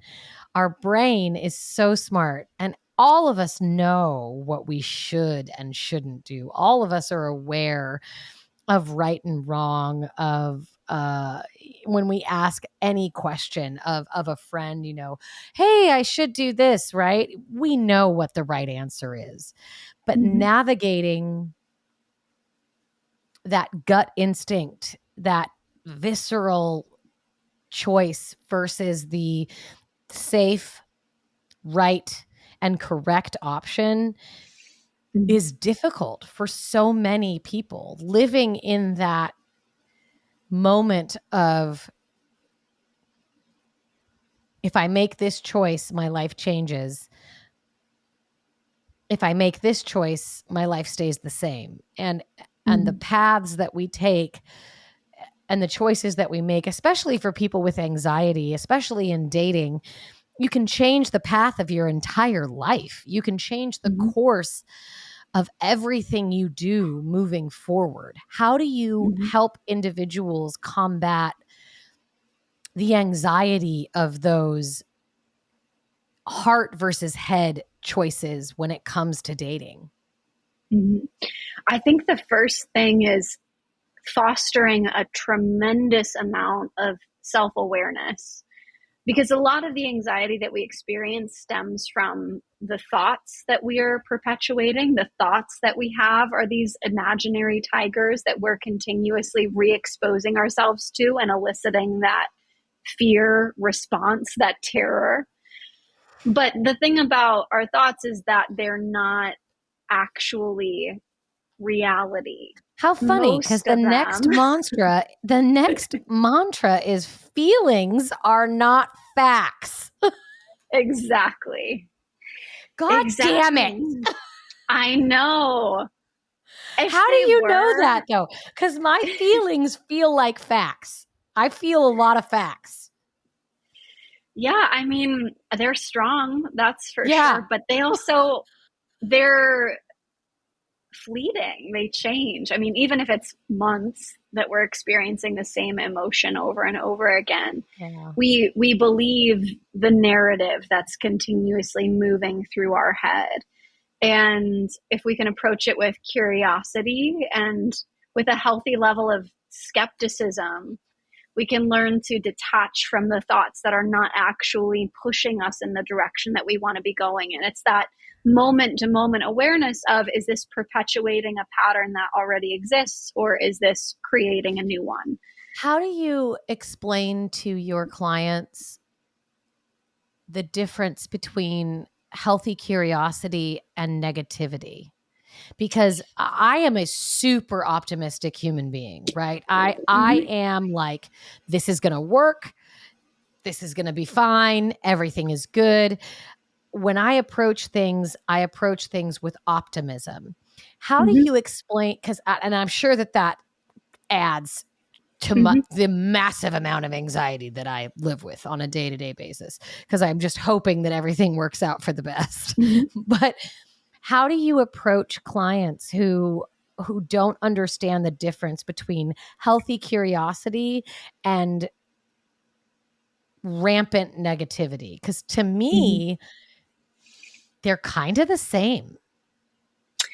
Well, I think using language that is a little more neutral can be really helpful, especially in the beginning, because typically when people have anxiety, they have anxiety about their anxiety. and then they have judgments and criticism. And, why, why are you in er, my head? Get out of my head. We, we, it's we never just experience a thought or an emotion in isolation as human beings we tend to also have judgments criticisms thoughts and emotions about that initial thought and emotion and it creates this snowball effect of I call them out. I call them thought holes. Like yeah. I fall into a thought hole and then that mm-hmm. hole leads me to another hole that I fall into and then I walk mm-hmm. a little farther and I fall into that thought hole and yep. it's terrifying. And I can't get yeah. out of the I can't get out of the holes because oh they're everywhere. Gosh. It's it's so challenging. It's so difficult. But the the thing that I encourage people not to do is immediately jump into the judgment, the self criticism, the negativity, the like beating yourself up of like, oh fuck, I, I went down that thought hole again. And mm-hmm. Alex and I just had this conversation about it. And I, I'm not supposed to do that anymore. But fuck, I did. I did. Why do you always go down these thought holes, Ashley? Damn it, Ashley. That's not that's not helpful, right? It, right? It's like a ball a ball of yarn. When we when we want to untangle it, we kind of have to start at the outermost layers. So actively practicing abstaining, there's that word again, abstinence. Woo. Abstaining from the judgment, from the criticism, the negativity surrounding the anxiety in and of itself. And then just asking like a very neutral question of like, is what my mind doing right now useful or not useful? Is it helpful or not helpful? And making it a very light level of curiosity and and that I think that's what I mean by a healthy level of skepticism is just to ask yourself these questions and probe and um, analyze from a, a scientific place mm. rather than a like the stakes are so emotional. if I don't fix myself, then I'm going to be miserable in this anxiety thought hole for the rest of my life. Like lower the stakes a little bit. The only thing the only thing we can work with is what's happening right now, the thought right. pattern that is taking place right now is what happening right now useful not useful and just asking yourself that question just answering that question immediately moves you into a state of self observation rather than being completely entangled in judgment. the never ending spiral of anxiety and the judgment that circulates around that anxiety and yeah. the last the last mantra uh, I want to get tattooed on my arm. So it is. I'm going to say this and I'm going to do my best not to be emotional. I will be fine. I will be more than fine. I am fantastic.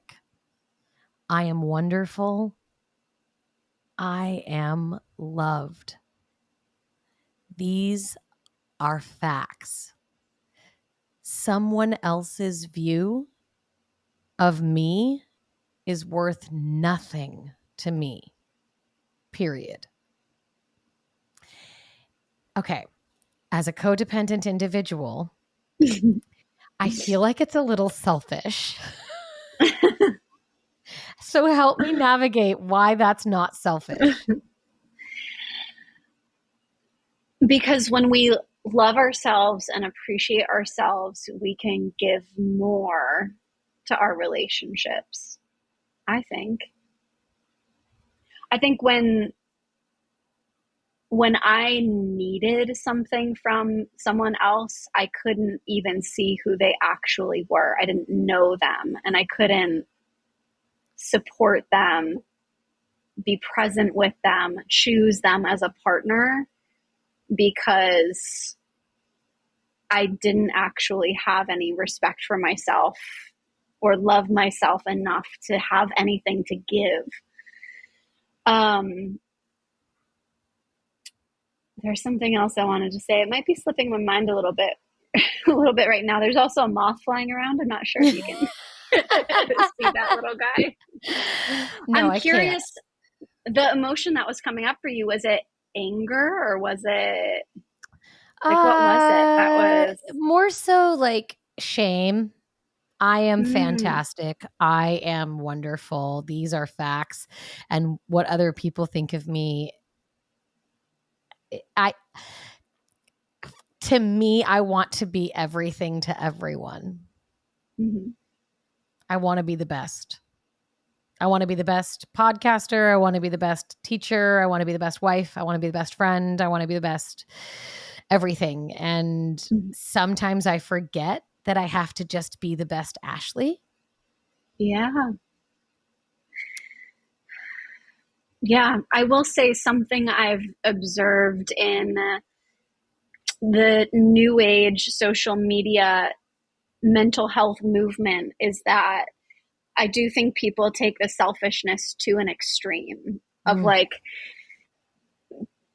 folks start going to therapy for the first time, they start learning about boundaries, they start learning about self care, and then they have no capacity to be with the pain of another person or right. be in in real relationship because it's just like well this makes me uncomfortable so i'm i don't have to your pain is not my pain and i i totally. live in other people's pain like I, totally. I there when yeah. I, and I'm there even when they're not there.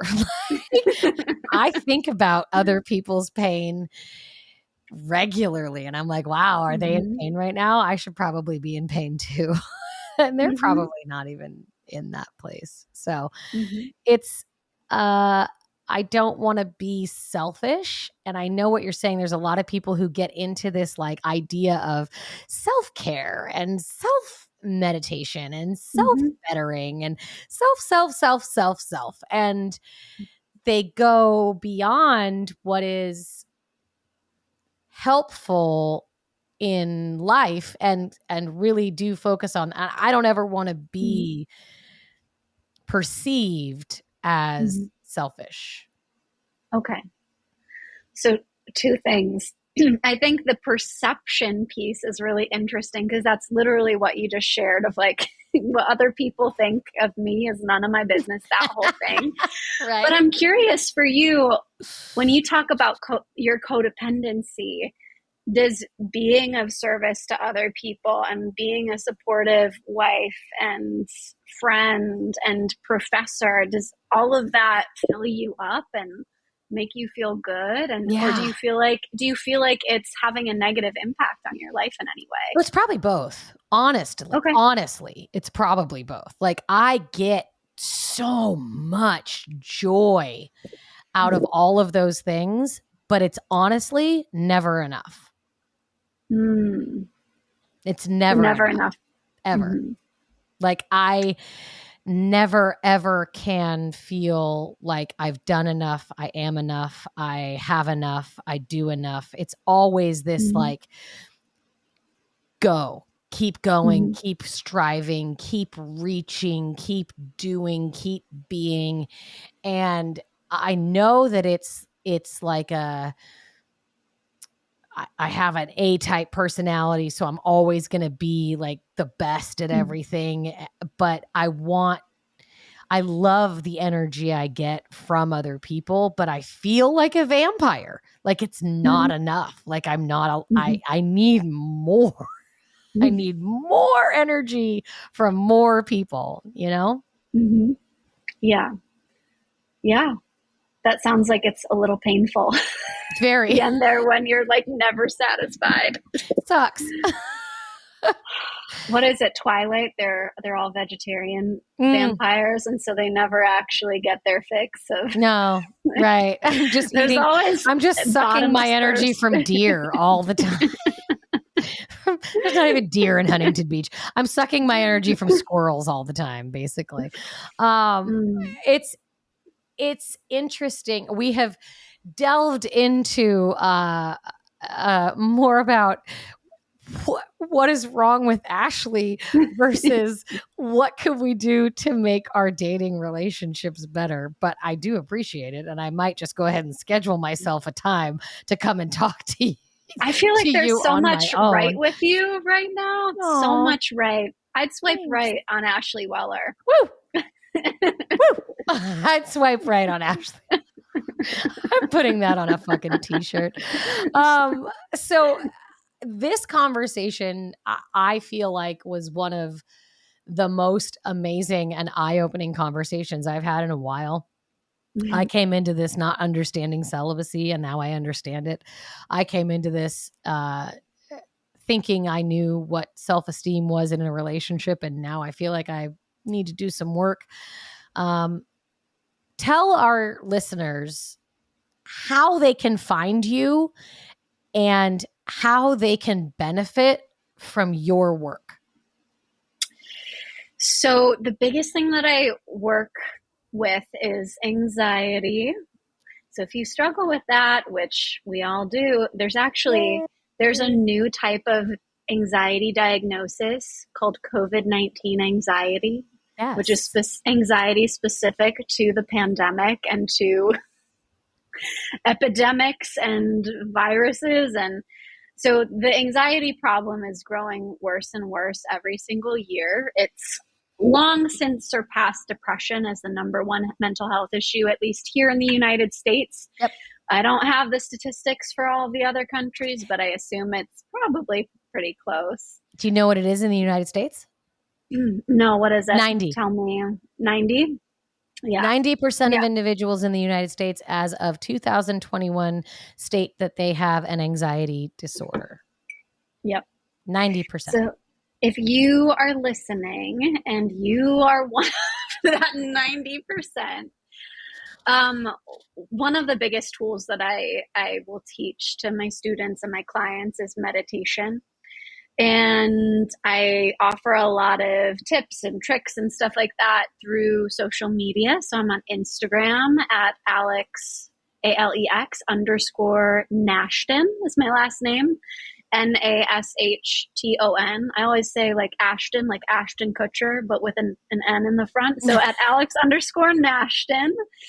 And um, I have a bunch of free resources and tools on the link in my bio through Instagram. And if you join my email list, which you can do through Instagram, um, I send out twice a week emails that are all in the realm of mental health and mindfulness. And um, there are a few meditation apps that I teach on right now. One of them is called Unplug. And then I have um, another platform. It's not an app, but it's an online platform that I teach on called Bodhi. So I'm sure we can send you all the links in the show notes. That's a possibility, right? With the yes, with podcast. Absolutely. You'll find them in the show notes, but there's another platform that I teach on and I have an entire like seven class series all on meditation practices for anxiety. And I think I can send your listeners like a 30 day free trial to just check out that platform. Oh, that would be amazing. Meditation fixin and all of that. Um, so that's going to be the best way to keep in touch and stay up to date with what I'm offering and doing. And um, yeah. And you um, might live in Portugal. And I might live in Portugal if it uh, is not on fire. Anymore, it's on fire. Hopefully. It's on fire, but it, it won't be on fire forever. Um, but I I am just I'm en, enthralled with what you do. I think that what you do is is important. I think that uh, in the world we live in post COVID and uh, you know during online dating, online social media, where we see the beauty and not the ugly. I think that we have so many misconceptions about who people are and what they struggle with on a day to day basis. And being able to connect with your mind and your body and get back to um, self love um, mm-hmm. in a mindful and respectful way is something that is more important than almost anything else you're doing on social media. I can tell you that mm-hmm. right now. Um, Absolutely. You just follow Alex on Instagram, you will get things every day that will remind you to be mindful breath exercises, um, yoga exercises, reminders to even put your phone down. Even while you're on social media on Instagram looking at her page, she will remind you to set your phone down and get outside of yourself. Um, you are, without a doubt, one of the most intelligent human beings we have had on this podcast. And I have felt more comfortable speaking with you than with most of, of our other guests. So I greatly appreciate the um, availability that you give for for vulnerability. So I recommend highly all of my listeners who suffer from anxiety to reach out to you and hopefully uh, gain some insight into how to better their lives and mm-hmm. better their sex lives honestly. Mm-hmm. Yeah. I want to share one more little tidbit before yeah. we wrap Please. everything up today. Because this is a question that I've gotten before because I, I have spoken very publicly about my celibacy stint before. And I don't think that it's for everybody. Mm-hmm. I know a lot of people who are terrified of intimate relationships, who have perhaps never been in a romantic relationship before. Sure.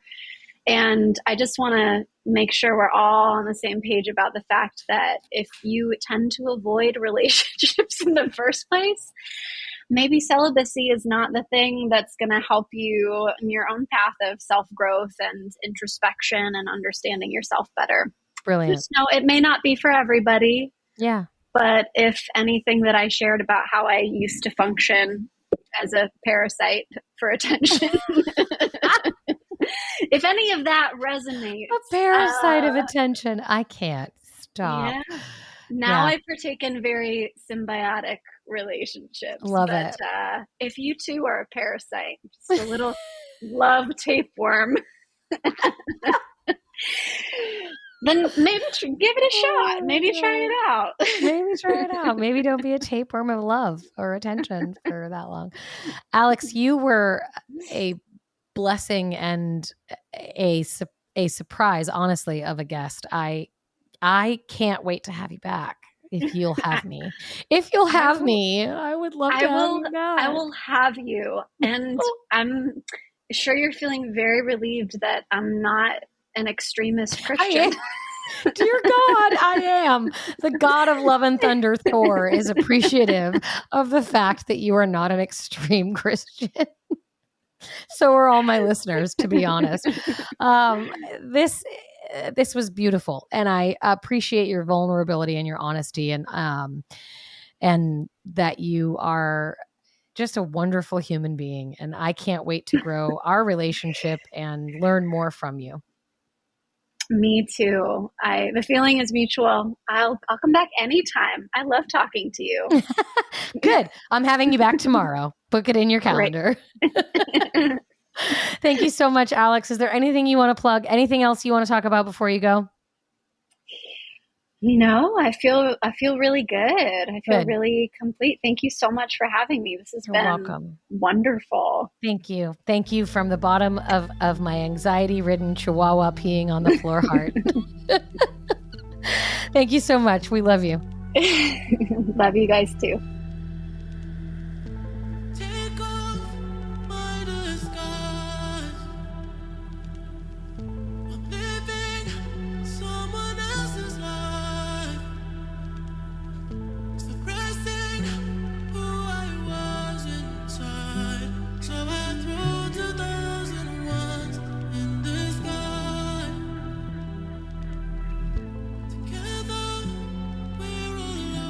Welcome back, fellow humans.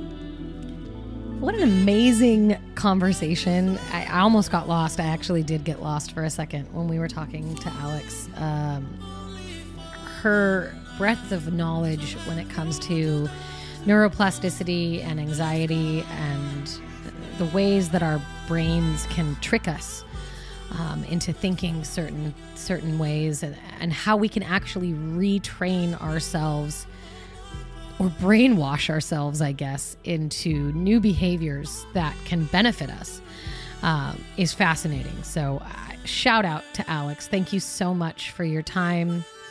Thank you for your vulnerability and your honesty. And we honestly cannot wait to have you back again. It was one of the best A little episodes update, yeah. we've had. So, um, to tail in on on what we were just talking about as as we exited with Alex, there's really no algorithm. There's no way of um, mathematically figuring out the best way to be a successful person when it comes to dating.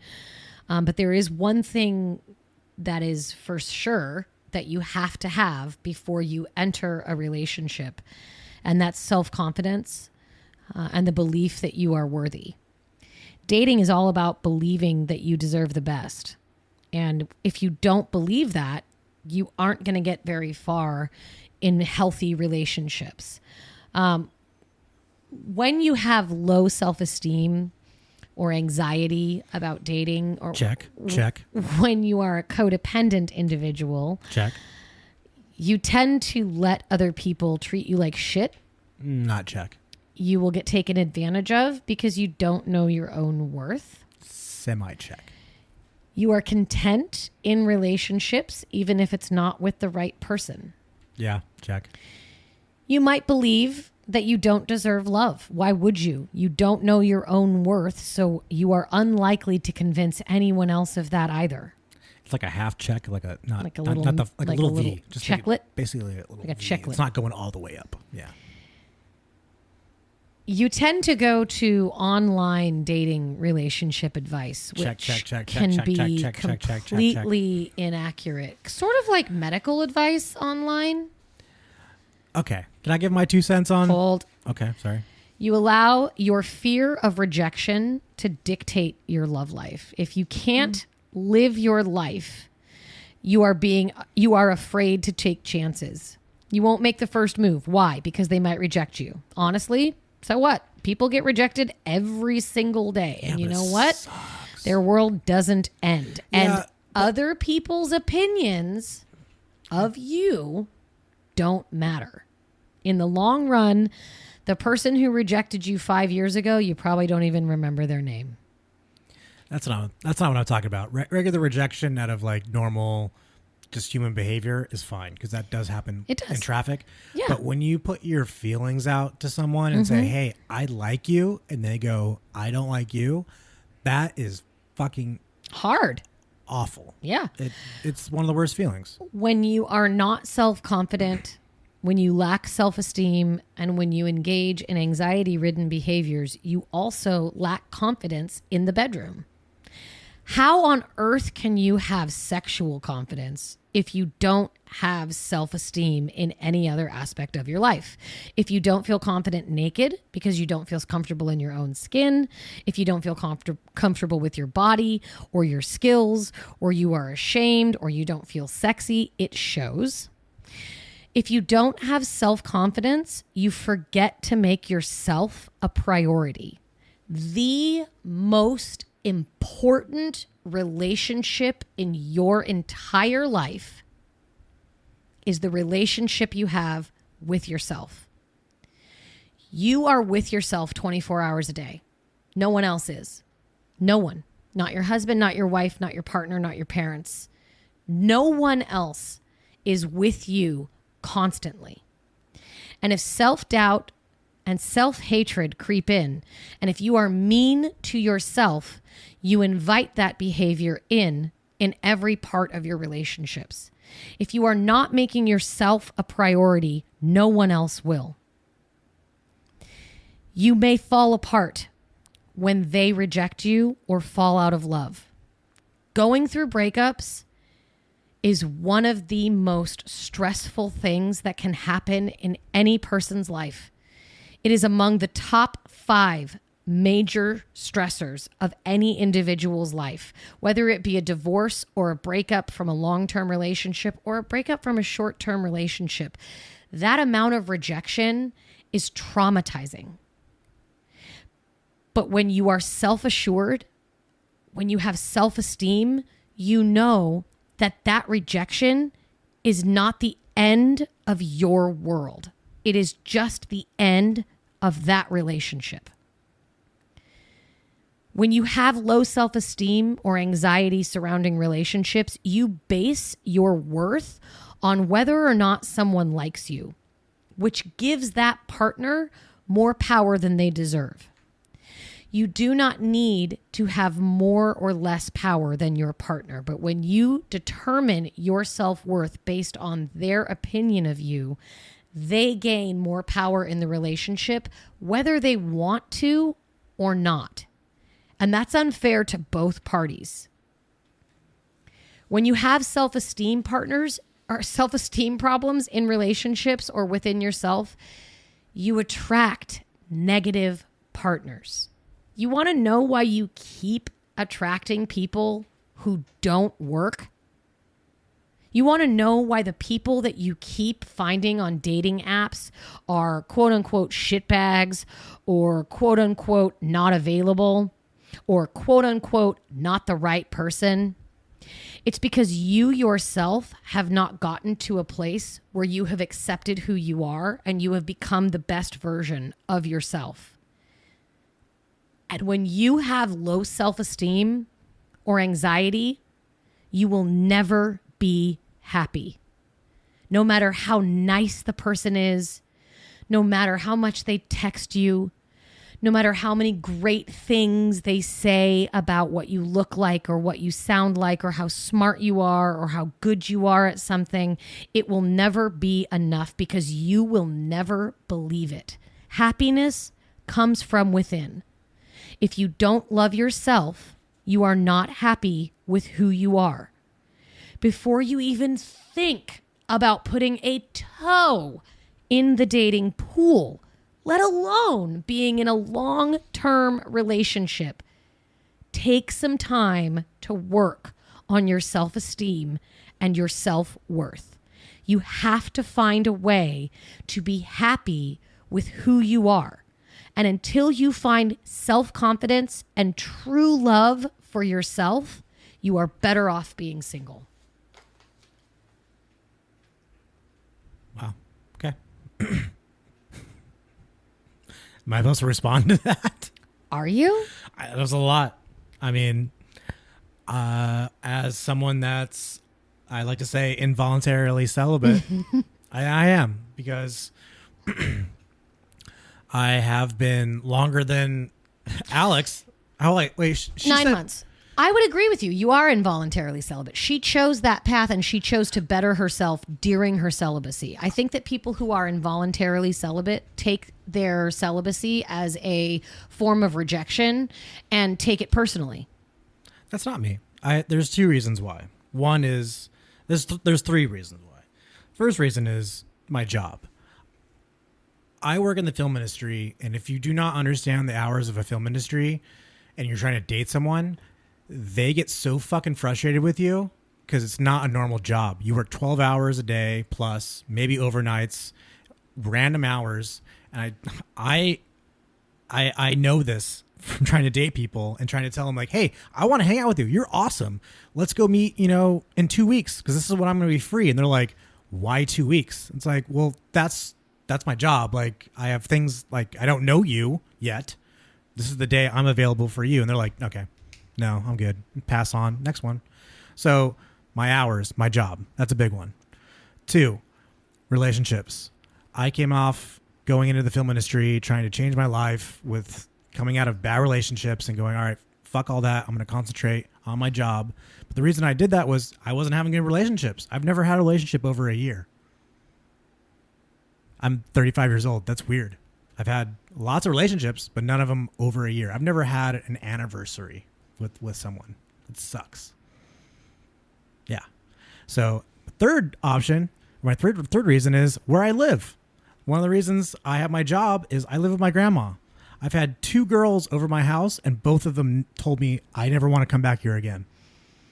That is actually one of the number one reasons why people are celibate, and they they don't necessarily classify it as involuntary, but it it's classified as as being celibate because they live with I'm their trying. parents. I'm trying. I tried for the first few years at least. For that last for like the first 3 years when I moved in my with my grandma, I was trying. I dated a couple, couple girls, and it just didn't phase out. So then I was like, I'm done. I'm going to concentrate on what I need to do: podcasting, filming, whatever. And it's just now getting to a point where like I don't want even want to try because why even try? Until I move I, and living in California, how do I get an apartment for two thousand dollars a month when I live in the film industry? So I'm in this weird circle that fucking sucks. Sucks, yeah. I think that the word incel, you don't want to be. I'm not an incel. You don't. I, have, I you don't, don't want to be classified in. I don't hate women group. at all. Right. No. It isn't anyone else's fault. It's not a fault. It's it's a. It's not my fault. No, no, I'm saying it's yeah. not no, anyone's yeah. fault. It's situational and it's um related. Like all the research says, it's related to job. A lot of millennials have jobs that don't allow them the time so to date. Quit my job to have sex. A lot of no, you don't. A no, lot I'm, of, I'm, I'm just making a joke. I'm saying yeah, there are ways to have sex, like going on Hinge and just hooking up with a random person. Mm-hmm. But there are people who don't want to do that. There are people who cannot find I God, the the phrase is slipping. It's not demisexual. It's there's a it's like a it's a it's a term in sexuality that means the only way you can find sexual pleasure with a person is if you are in a relationship with them. Mm. There are specific people Christians. No. There are people well, they don't have sex unless they're like married sometimes. That's kind but of do you just want to go to a bar and hook up with a chick? No. Okay. Oh, that's what you're saying. Just the opposite. I'm saying there are individuals like yourself right who want to be in a relationship uh-huh. in order to be sexually intimate with someone. Yeah, that's what Christians are. I'm not a Christian, but you know what I'm saying? I guess, yeah, but like they want to be married. I'm not saying be married. I'm just saying well, and their and their date. In their in their view, their head. I'm, I'm sorry. When I subject, but I hear what you're saying. When I was single, I I would go have sex with whoever I wanted. I'd hook up with whoever I wanted. I didn't care. I didn't care. Can I stop you just real quick? You're saying going off to have sex with someone. I can't do that. I can't invite a woman over to my house. No, you can't. But I can try to maybe go over her house. Right. But this is one of the problems I'm coming with. Right. Yeah. So, but you are also in the category of people who would rather be in a relationship with someone. Right. When you're having sex yeah. than just to hook up with them. You have said this probably 500 times on this podcast. I can pull up seven episodes where you've said this. Okay. So in order for some people to engage in sexual relationships, they need to be romantically involved with somebody. And there's not a lot of opportunity in your life right now to be romantically involved with somebody. So it isn't that you're necessarily involuntary celibate involuntarily celibate because that word has a lot of terrible connotations it's that you're celibate based on how your life is structured. Yeah, sucks. Yeah. The the job that you love. I don't want to choose this. No, no, but you love your job. Yeah. Right? Yeah. You you love It doesn't pay enough, but, but yeah. you love what you do. Yeah, I do. You love living with Nana. 50-50. So, I, I, would love to be by, by myself. Of course, but, but you also don't want to pay two thousand dollars. right? The obligation of being around our eighty-three-year-old grandmother and and also not paying two thousand dollars a month for a one-bedroom. Yeah, right. I think Nana outweighs the rent. Sure. Yeah, but there's a lot that goes into individuals who are engaging in celibacy, and I think if we can learn anything from Alex and from her conversation. It's that we shouldn't look at celibacy as a punishment or as something we have to endure, but as a way to better ourselves so that when we finally do get into a space where we are able to engage with other people sexually, we are the best version of ourselves. Yeah learning how to navigate difficult conversations, learning how to be a good partner and a good lover and a good friend and a good business person and not taking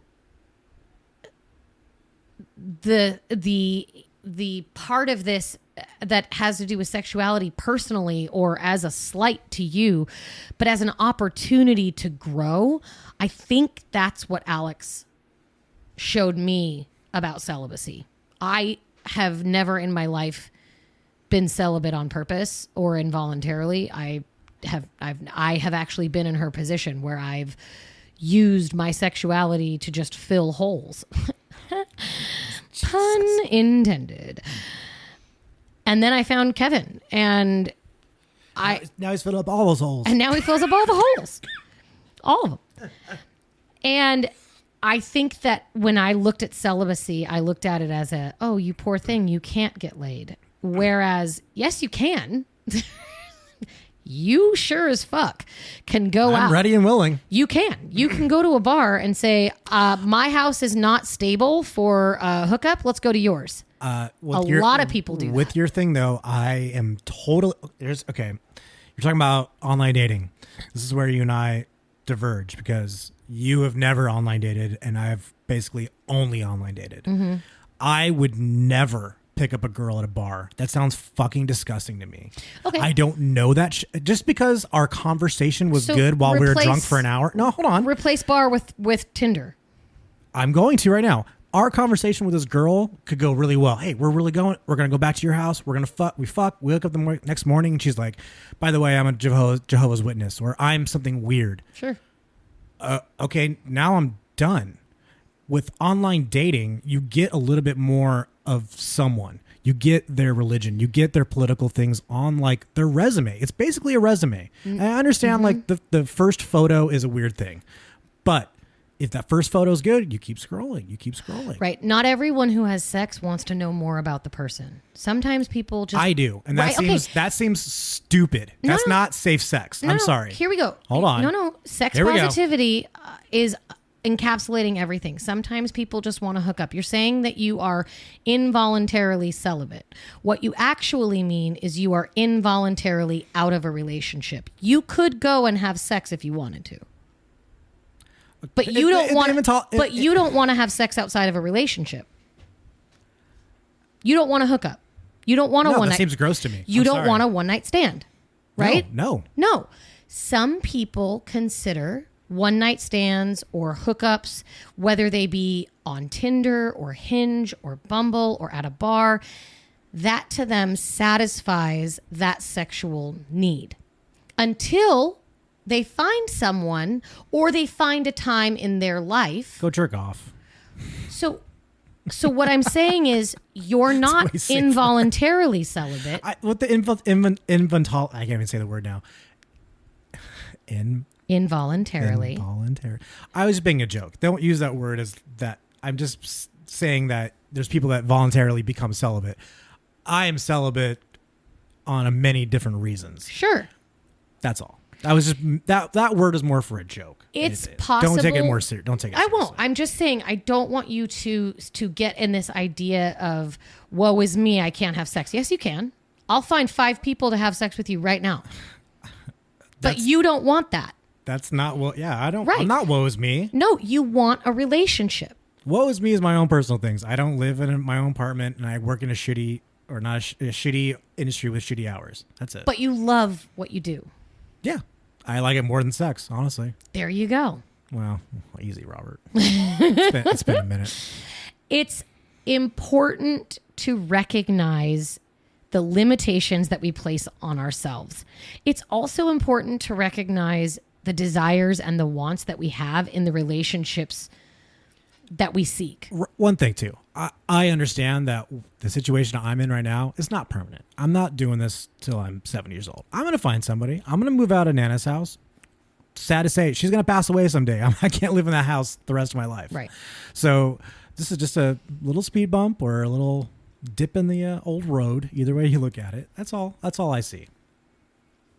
And I- Ourself- oh, oh, sorry, one more thing too is if you are in the situation, just know that too. Like this might be kind Yeah. of shitty. This is the one thing that helps me is guess what? It's not gonna be like this all the time. You're gonna you're gonna do something to get a job better and a better apartment, and you're gonna find that girl. That's I all. want individuals to take ownership of their self esteem and their self worth. I want people yeah. to take away from this that sex and relationships are not indicators of how valuable you are as a person.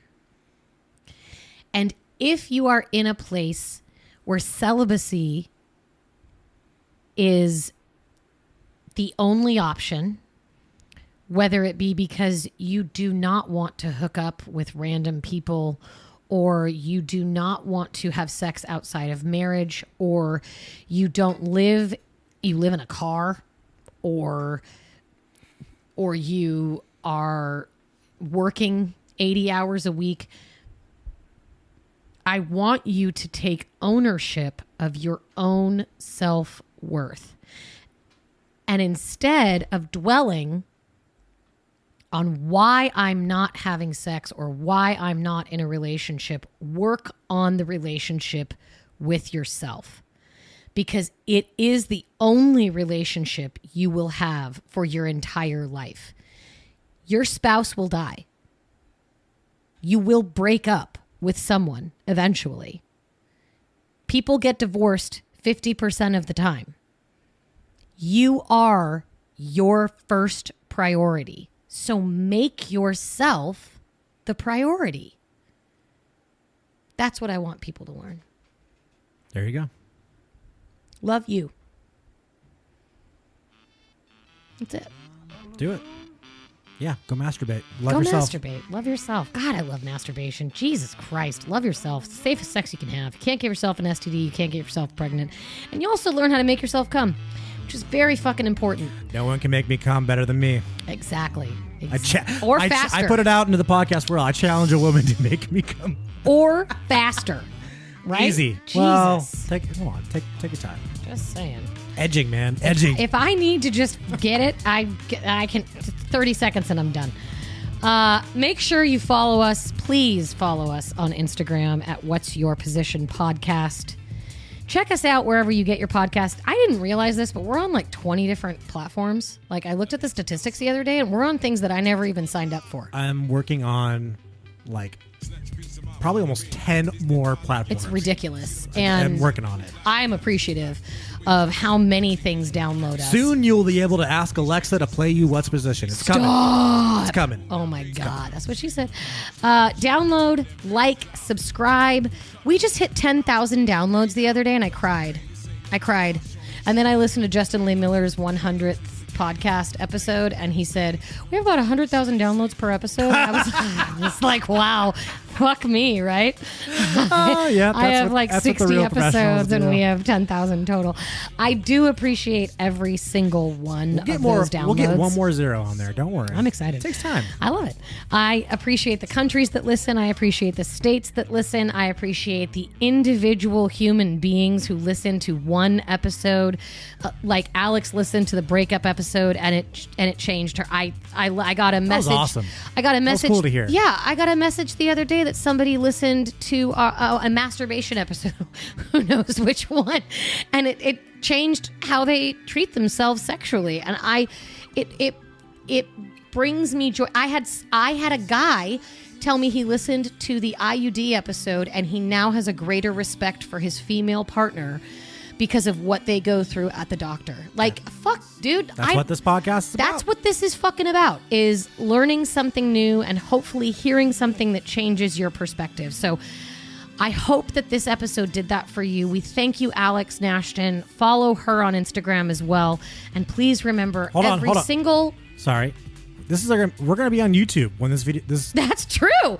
We are. People on iTunes and Spotify. Three oh my know. god. We're gonna be yeah. If you don't know, sorry, I should have told you this. This is season three. We're still working on it. But by the time Yeah. this drops, this will be on YouTube. So you Brr, can come, brr, come watch us. brr. Come, watch. it. Come watch us do this. Yeah. It's it's just me staring at Robert sometimes. Right now- or drinking White Claw. Yeah, just for now, I don't know exactly what the URL is. Just type in "What's Your Position" podcast on YouTube, and we should. We've come got up. three. We've got three of them, and I'm super fucking stoked. You can watch me the entire time. Stay safe, stay kind, and stay sexy.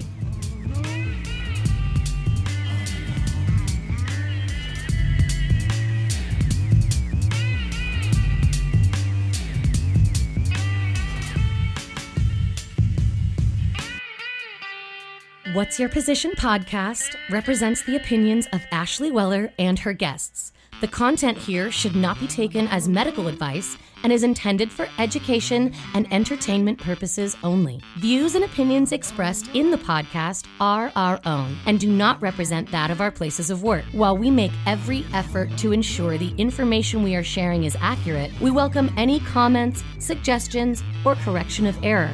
Stay safe, stay kind, and stay sexy.